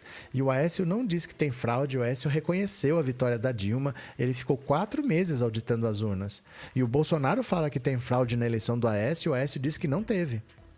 O Aécio, apesar de tudo que ele fez, ele não é um cara igual ao Bolsonaro. Ele teve a postura correta de aceitar o resultado depois. Ele falou: não, então eu perdi a eleição. Ele não aceitou o governo. Mas a eleição ele aceitou, ele reconheceu a vitória da Dilma. Depois ele trabalhou para derrubar, ele botou pedido de impeachment, ele fez tudo, mas ele não ficou questionando o resultado como o Bolsonaro faz. O Bolsonaro fala que a eleição do Aécio foi fraudada e o Aécio diz que não, que ele auditou e que não tem fraude. Então, pelo menos isso ele não fez. Ele ficou quatro meses auditando e não achou nada. Né? Então, é isso. Sara, o senhor não acha que os bolsomínios não vão votar no pai do Gabriel? Eles estão, eles são muito mau caráter. Não, mas é porque não é assim que funciona. Não é assim que funciona. Por exemplo, você me conhece. Se você gostar de mim, pode ser que você vote em mim. Mas se eu falar vote no meu pai, você não vai votar só porque eu falei. Não é assim que funciona, porque você votaria, por exemplo, se tivesse aqui sempre do meu lado, você visse o meu pai sempre, você gosta da figura dele, pô, eu gosto daquele cara e eu gosto do pai dele. Podia até ser. Mas simplesmente porque eu não posso, eu vou falar votem no meu pai, as pessoas não vão votar. Elas têm outras opções para votar, entendeu? Não é só o Gabriel Monteiro, tem outros candidatos aí que elas podem votar. Ele é um desconhecido, o pai dele. Não, não existe isso, não. A não ser quando é assim. É, por exemplo, o Bolsonaro, que já tem 30 anos na política, aí ele pede pro pessoal radicalzinho dele votar nos filhos, o pessoal vota, mas ele não é um moleque de 18 anos, caçado, é julgado lá, tá sendo acusado de estupro, de não sei o quê, de não sei o quê. As acusações são muito graves e muito recentes. Para esse cara achar que ele tem voto e achar que ele ainda vai transferir voto para alguém, muito difícil. Muito difícil alguém votar num desconhecido porque um cara caçado tá pedindo, né? Muito difícil. Fernanda, tem Minion que fala que a esquerda expõe criança a homem pelado, o caso do modelo do museu. Eu disse que é fácil falar sobre a nudez para uma criança, mas sobre ser imbrochável. Não. O povo fala qualquer besteira povo fala qualquer besteira, né? Inês, Regina, ah, deu cinco membresias. Legal, Regina, obrigado, viu? Obrigado a Inês por avisar, obrigado a Regina pela generosidade. Quem quiser, gente, você pode dar de presente. Cinco membresias, a pessoa se torna membro por um mês, é o YouTube que sorteia. A pessoa que quiser, ela só paga, eu não decido nada, eu nem fico sabendo é o YouTube que sorteia entre as pessoas que estão assistindo. Então, quem quiser, você pode ajudar uma pessoa a se tornar membro do canal por, cinco por um mês. Cinco pessoas vão ser membros por um mês. Às vezes a pessoa quer e não pode, né? Você pode ajudar. Adriana, com a vitória do Lula, o Arthur Lira vai continuar com a agenda reformista pró-mercado ou irá investir numa reforma tributária como prioridade, seguindo o desejo da esquerda de taxar fortunas? Adriana, ninguém sabe. Ninguém sabe, porque ninguém nem sabe se o Arthur Lira se elege. Ninguém sabe se ele, eleito, se ele se elege presidente da Câmara.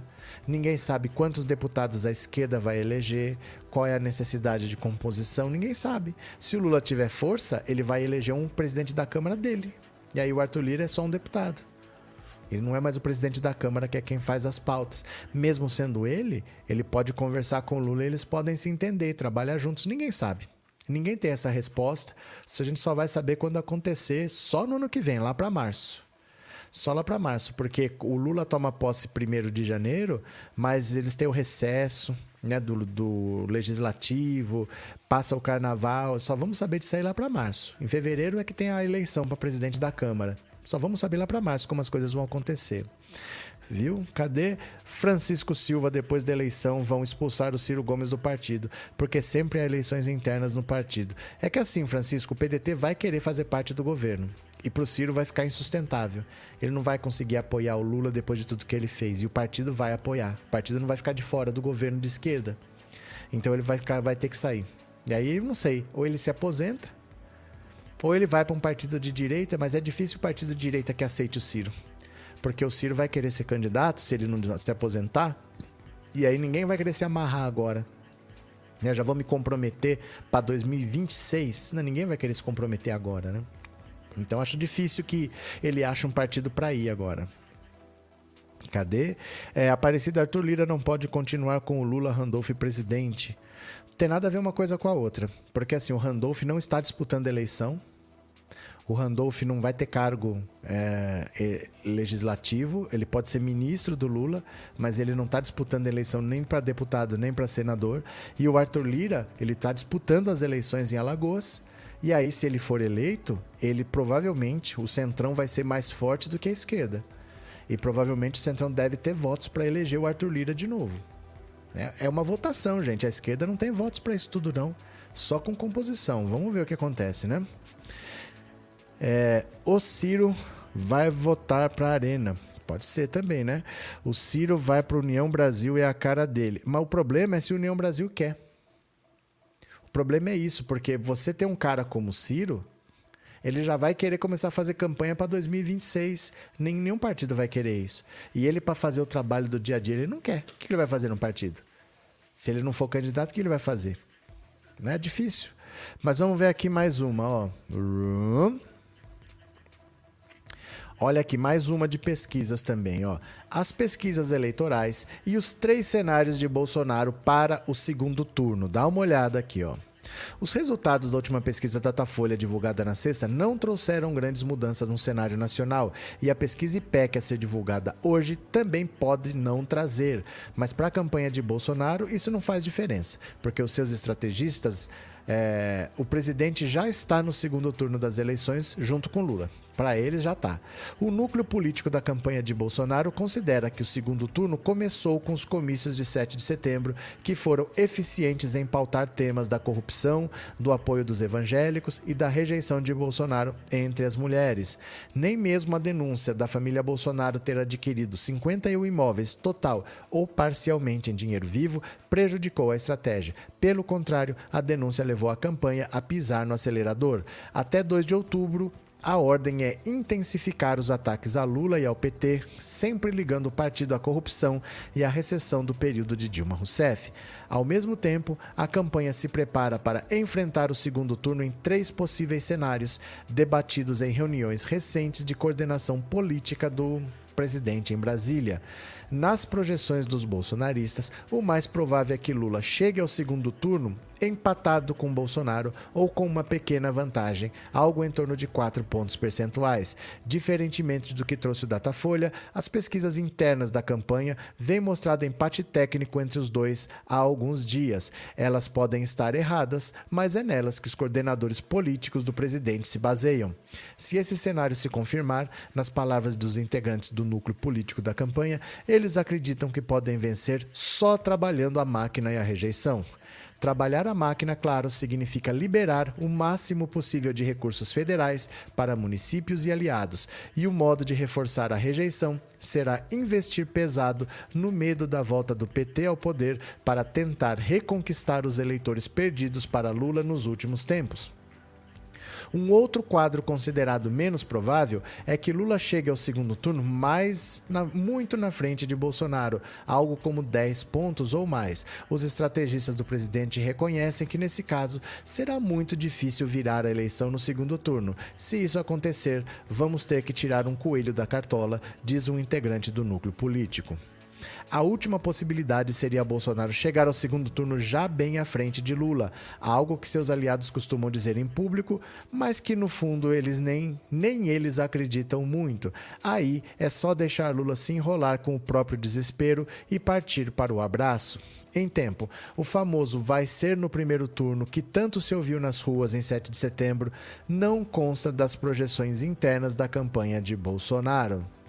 É, é bem fantasioso isso, né? Isso é a campanha do Bolsonaro falando que eles trabalham com isso, mas é bem fantasioso. Achar que eles podem chegar bem à frente do Lula ou empatado com o Lula. O cenário atual é que o Bolsonaro tem um limite. Ele tem uma rejeição muito alta, ele tem no máximo 39%, ele tem 34% hoje. Num segundo turno, as projeções dão no máximo 39, então ele não consegue agregar votos. Ele está perto do limite de votos dele e não tem para onde crescer. Achar que o PT vai cair, cair, cair, por que o eleitor do Lula desistiria? Trabalhar com a rejeição faria quem não vota ter mais convicção de não votar. Mas não muda o voto do petista. Eu vou mudar meu voto porque o Bolsonaro está falando?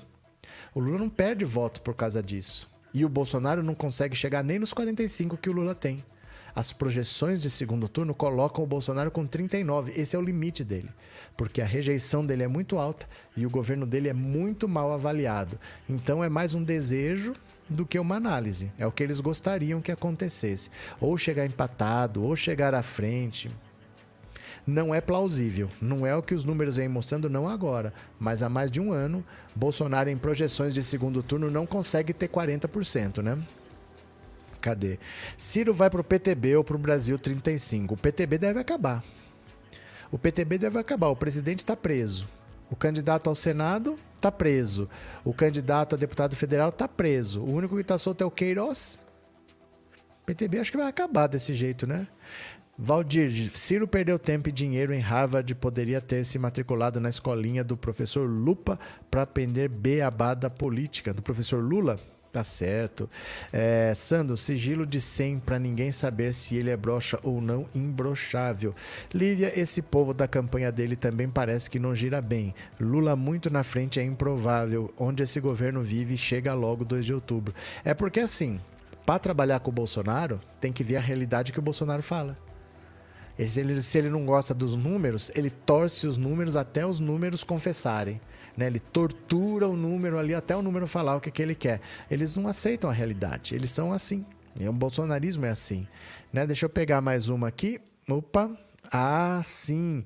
O TSE tá mandando os, os militares passear, viu?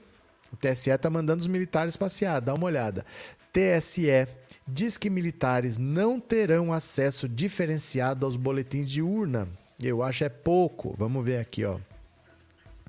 O Tribunal Superior Eleitoral informou nesta segunda-feira que as Forças Armadas não terão acesso diferenciado aos boletins das urnas eletrônicas. Em nota, o órgão afirmou que não houve nenhuma alteração do que foi definido no primeiro semestre, nem qualquer acordo com as Forças Armadas ou entidades fiscalizadoras para permitir acesso diferenciado em tempo real aos dados enviados para totalização do pleito eleitoral.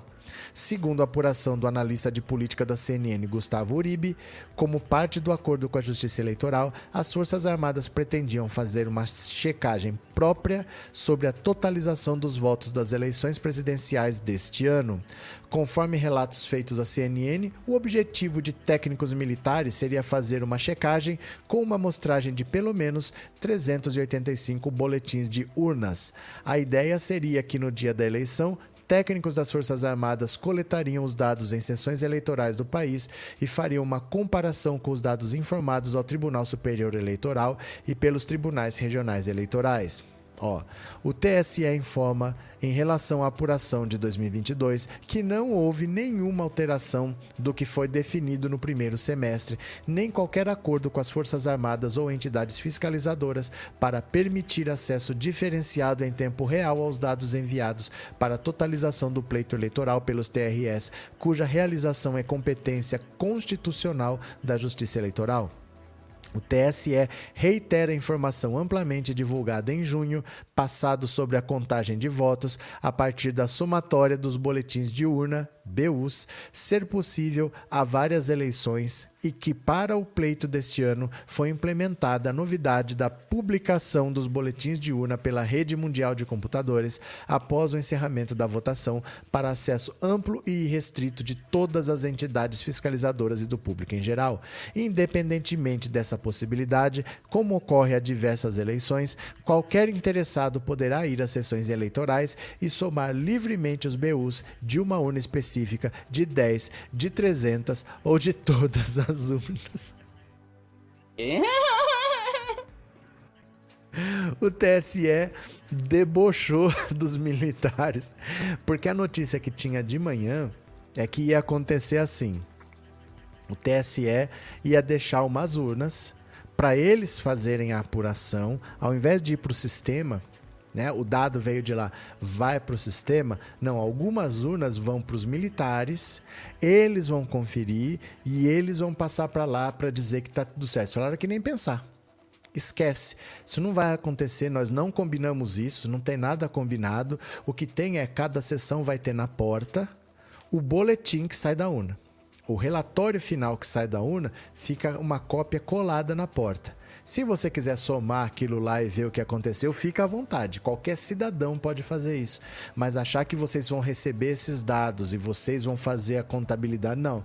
Eles não vão participar disso porque é o dever constitucional de fazer a apuração é da Justiça Eleitoral e não dos militares. Eu acho é pouco.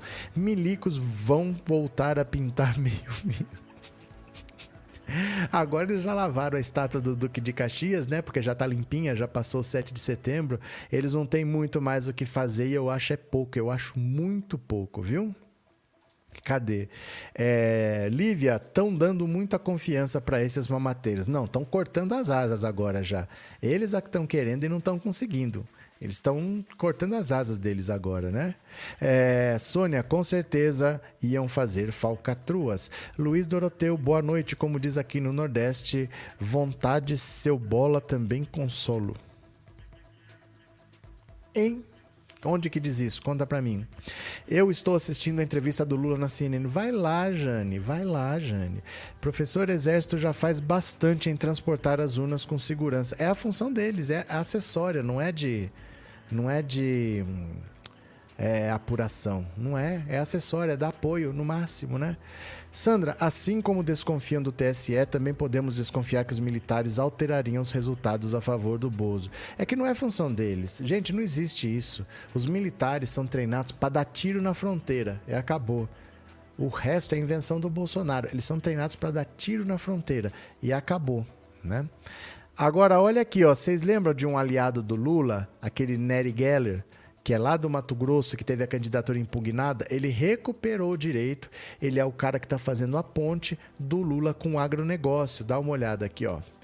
TRE do Mato Grosso autoriza o registro da candidatura de Nery Geller ao Senado. Esse cara aqui é um dos maiores aliados do Lula. Ó, o Tribunal Regional Eleitoral do Mato Grosso autorizou o registro de sua, da candidatura de Nery Geller por quatro votos a três. A sessão foi concluída na sexta-feira. A decisão se deu após o Tribunal Superior Eleitoral ter cassado seu mandato e tornado o parlamentar inelegível. A corte havia acatado um pedido do Ministério Público Eleitoral que acusava o parlamentar de captação ilícita de recursos durante a campanha de 2018. Ex-ministro da Agricultura do governo Dilma, Geller é o principal representante da bancada ruralista que apoia a candidatura de Lula. A posição do parlamentar também é simbólica por ele pertencer ao mesmo partido de Arthur Lira. O deputado tenta o Senado pela chapa de Márcia Pinheiro, do PV, candidata a governadora do Mato Grosso na chapa petista. Apesar da decisão por sua inelegibilidade, Geller continuou em campanha eleitoral e já havia antecipado que entraria com recurso para reverter a decisão. Além de negar as acusações, ele argumentou que a decisão que o tornara inelegível havia sido tornada fora do prazo estabelecido pela Justiça de 15 de agosto. O entendimento sobre o prazo embasou o voto do juiz Abel Esguarese que foi favorável à autorização da candidatura e divergiu da posição do próprio relator, Fábio Henrique Fiorenza. A divergência foi então acompanhada por outros três membros do TRE.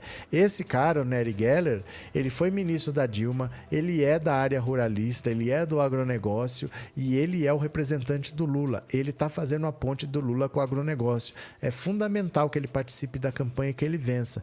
Tinham impugnado a candidatura dele, ele entrou com recurso e voltou. Então agora o Lula continua tendo parceiro dele no agronegócio. O Lula está fazendo pontes em todos os setores, né? Cadê? É... Temos que acabar com as Forças Armadas. As Forças Armadas do Brasil gastam por ano o mesmo que gasta o SUS. Se o Brasil não tivesse Forças Armadas, tinha o dobro de dinheiro para gastar no SUS, por exemplo, né? É... Elvésio, por que essa turma de candidatos migraram de outros estados para São Paulo? Porque São Paulo é o maior estado do Brasil. E para você ter acesso ao fundo partidário, ao fundo eleitoral e ao horário eleitoral gratuito, tem uma coisa que chama cláusula de barreira.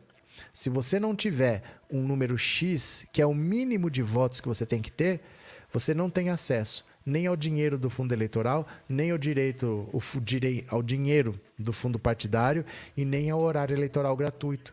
Então, por exemplo, a Marina, ela é, acho que é do Acre, né? Ela poderia concorrer pelo Acre, mas quantos votos ela teria? Não é suficiente. Ela concorrendo por São Paulo, ela pode conseguir os votos que ela precisa. Em 2018, a rede não atingiu a cláusula de barreira.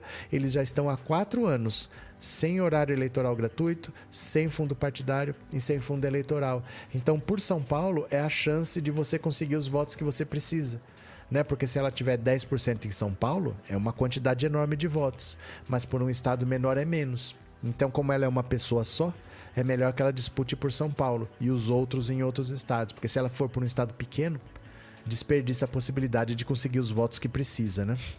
Agora, por exemplo, o Eduardo Cunha já não é isso. O Eduardo Cunha já é outro motivo. Ele quer ser candidato por São Paulo porque no Rio de Janeiro ele quer que a filha dele seja deputada porque ele sabe que a candidatura dele pode não ser aceita. Então o que, que ele fez? O eleitorado que ele acha que ele tem, ele direciona para a filha. E aí ele tenta a sorte em São Paulo. Como ele acha que ele não vai conseguir, a hora que ele for impugnado, ele não atrapalha a filha. O Jair Bolsonaro foi a mesma coisa. O Eduardo Bolsonaro era deputado por São Paulo porque o Jair Bolsonaro era candidato pelo Rio. Não dava para ser os dois candidatos pelo Rio que dividia o eleitorado. Então ele se elegeu pelo Rio e colocou o filho para se eleger por São Paulo para não, um não roubar voto do outro. Nesses casos foi isso, né? Pronto. Cadê que mais? É, o Lula está mostrando que está trabalhando de verdade que o Bozo não tem capacidade de fazer. Márcia, eita que comemoração vai ser boa, já vejo o povo enlouquecido nas suas comemorando a volta do painho. É porque assim, a rejeição do Bolsonaro impede que ele cresça. Ele é muito mal avaliado pessoalmente, o governo dele é muito mal avaliado e nem em simulação de segundo turno ele chega a 40%. Como é que ele vai passar de 40% no primeiro turno em simulações de segundo turno? Faz anos, ó. Dá uma olhada em simulações de segundo turno. Ó. Olha aqui, ó, de agosto para frente, ó, 39, 38, 40, 39, 37, 36, 37, 38, 38. Ele não passa de 40. Ele não passa de 40. Ele só tem os votos da rejeição do Lula.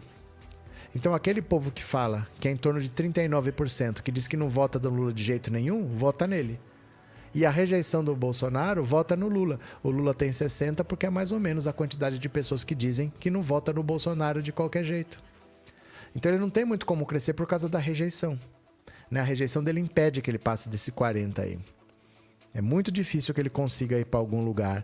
É, ele pode falar que ele vai chegar muito à frente do Lula, mas a rejeição dele não deixa, né? É, tu vens, tu vens, eu já escuto os teus sinais. Volta, Lulinha. Cadê, cadê, cadê?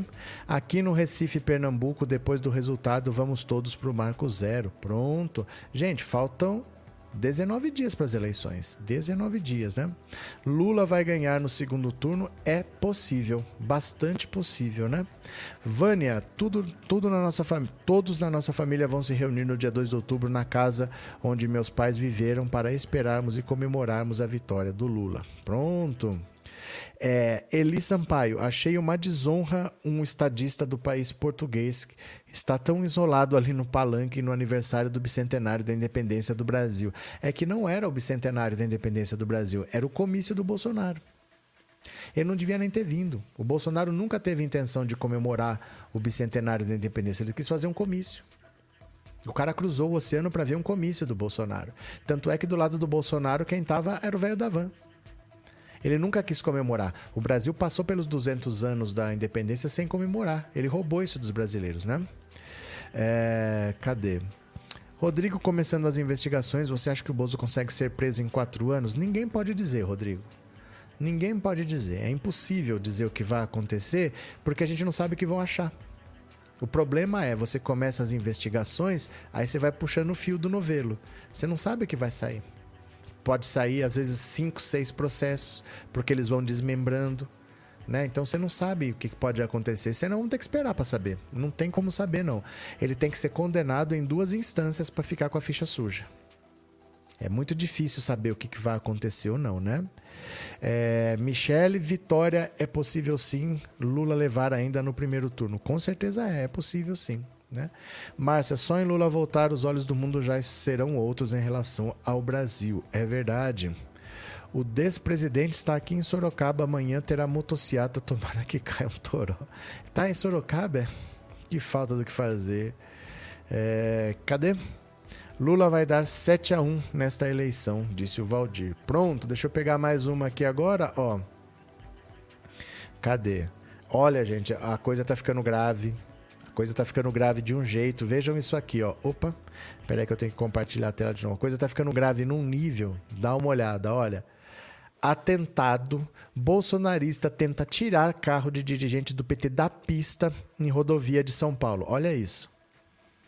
Olha isso. Ó. O presidente do PT de Ilha Solteira, Alessandro Rodrigues, conhecido como Tomate, vem denunciando através das redes sociais que teria sido alvo de um atentado promovido por um casal bolsonarista por motivações políticas. Tomate conta que estava de carro na rodovia Marechal Rondon na tarde desse domingo, indo para o trabalho em Três Lagoas, Mato Grosso do Sul, quando o motorista de uma Vectra preto bateu de propósito contra a lateral do seu veículo, tentando tirá-lo da pista. O petista mantém na traseira do carro um adesivo alusivo à campanha de Lula à presidência.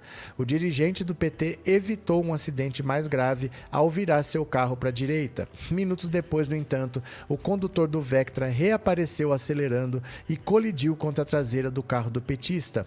Com os carros parados, Tomate tomou, tirou Tomate tirou a chave do contato do veículo do outro motorista para que ele não fugisse até a chegada da polícia rodoviária. Após a chegada dos policiais, um boletim de ocorrência foi lavrado em um posto de combustíveis e no local, e no local ao pesquisar nas redes sociais, Tomate constatou que o condutor do Vectra e a mulher que estavam com ele são bolsonaristas. Na minha ótica, não tenho dúvida de que foi um crime de ódio, um crime político, porque meu carro está adesivado com a propaganda eleitoral do PT ficou evidenciada a motivação dele em tentar me tirar da estrada, colocando a minha integridade física em risco e a de outras três pessoas que estavam comigo, disse Tomate ao site RP10 de Araçatuba. A Polícia Civil vai investigar o caso e os dois veículos envolvidos passarão por perícia na quarta-feira. Através das redes sociais, Alessandro Rodrigues, o Tomate, divulgou nota oficial em que afirma que denunciará a tentativa de homicídio de bolsonarista à justiça. O casal bolsonarista tentou jogar o carro do petista para fora da pista e, não satisfeitos, bateram na traseira do carro intencionalmente para tentar intimidar. O caso foi registrado pela Polícia Rodoviária Estadual. Tomate acionará o casal na justiça por crime de ódio e tentativa de homicídio. Olha isso aqui. Meu Deus do céu, o que está acontecendo com esse país, hein? Eu estou falando para vocês que o problema não era o 7 de setembro, não era o desfile em Brasília, no Rio ou em São Paulo. São esses doidos que estão em qualquer lugar. São esses doidos que estão em qualquer lugar. Então, quem fica falando, ah, eu vou botar, eu quero que se dane, é meu direito, gente, evite, viu? Evite, depois você põe, faltam 19 dias para eleição. Evite, não tem necessidade de ficar comprando briga, porque esse pessoal não tá bem, eles não giram direito, eles são tudo meio doido, porque ele poderia ter morrido. Ele poderia ter perdido o controle do carro, porque quando você bate, você não sabe o que vai acontecer. Ele poderia ter morrido e ele não liga. Então, cuidado, se preservem, tá? Faltam 19 dias, falta bem pouco. Aguenta as pontas aí, viu? Nossa, há anos acompanhando política e nunca vi algo assim. Espero que nunca mais veja, mas o bolsonarismo é uma doença sem cura, então, felizmente, né? Vânia, eles estão dizendo que a luta é do bem contra o mal e todos estão dispostos a matar e a morrer. O nome do bem em nome do bem. São doidos ou não são? Pois é, né? Gabriel, daqui a pouco vem o Ciranha culpar a polarização. Vem. Zumbi vegetariano, vamos lembrar os gados que Lula criou o Água para Todos, Luz para Todos, ProUni, FIES, Pronatec, Minha Casa Minha Vida, Fome Zero, Transposição do Rio São Francisco, etc. É, Michele, o judiciário tem que prender esses bandidos de chifre. Então, eles foram ali identificados na hora. Né? Porque o, o carro, o carro, os carros pararam no acostamento, a polícia fez o boletim de ocorrência, mas não foram presos na hora. Ele vai entrar com processo acusando agora de tentativa de homicídio, né? Ainda bem que onde eu moro a grande maioria é petista, Val Silva. Clara, muitos casos no interior de uma empresa bolsonarista esfaqueou petista, verdade. O culpado desse ódio é o Bozo, verdade também. Márcia, esse povo está realizando nos filmes de ação que assistiram desde crianças, verdade. Olha, deixa eu pegar aqui agora para eu ver se alguém mandou alguma colaboração pelo Pix. Se você mandou alguma ajuda pelo Pix, eu vou eu vou ver o seu recadinho agora, viu?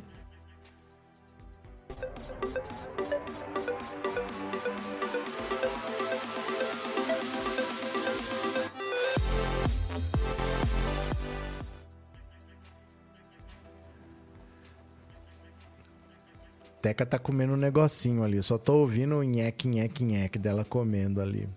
Teca tá comendo um negocinho. Deixa eu ver se alguém colaborou. Eu vou ver aqui agora. Deixa eu ver. Olha, eu vou agradecer ao Daniel Andrade Freitas, muito obrigado, Daniel, obrigado pelo apoio. Antônio Dino Ezequiel disse fora Bolsonaro, obrigado, Antônio. É, boa noite, Itália. Gosto muito das suas lives. Estamos juntos. Lula 2022 disse Maria Santa Maciel Barbosa, da Itália. Muito obrigado, Maria Santa. Rosilda. Ah, está aqui, professor, contribuir para demonstrar reciprocidade. Rosilda Camargo Oberst. Muito obrigado pela sua contribuição, viu? De coração. É... Vilma Miriam Tomé, muito obrigado. É, gratidão por compartilhar todo esse conhecimento. abraço de Porto Alegre, Marta Sandri Pacheco. Muito obrigado, Marta. E Isaac Silveira Soares, muito obrigado. Agora sim, eu vou fazer o resumo do dia.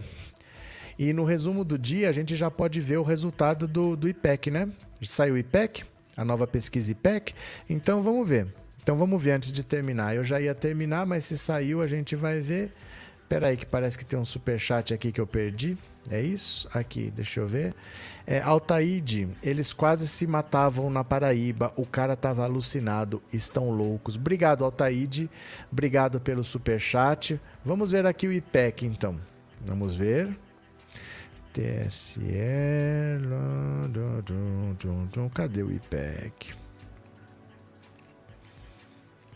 Cadê? Saiu não, gente. Saiu não. Por enquanto ainda não. Por enquanto ainda não. Vocês estavam me perguntando ou afirmando? Não, não saiu não. Não saiu não por enquanto. Não saiu o IPEC. Não, ainda não saiu. Mas a gente faz assim. Eu vou fazer o resumo do dia. Vocês fiquem aqui porque vai daqui vocês vão ser jogados direto para live lá. Eu começo em 30 segundos e aí de lá a gente vê o se sai o IPEC. Aí a gente já comenta lá no resumo do dia. É só você não precisa fazer nada. Fica aqui que acabando a live você é direcionado para lá e a gente acompanha juntos o resultado do, do IPEC, tá bom? Então eu vou para lá, vocês venham comigo, é só ficar parado aí que a gente vai pro resumo do dia, 10 minutinhos e a gente já comenta o IPEC juntos, valeu? Fiquem por aí que nós vamos pro resumo do dia. Obrigado, meu povo. Tchau.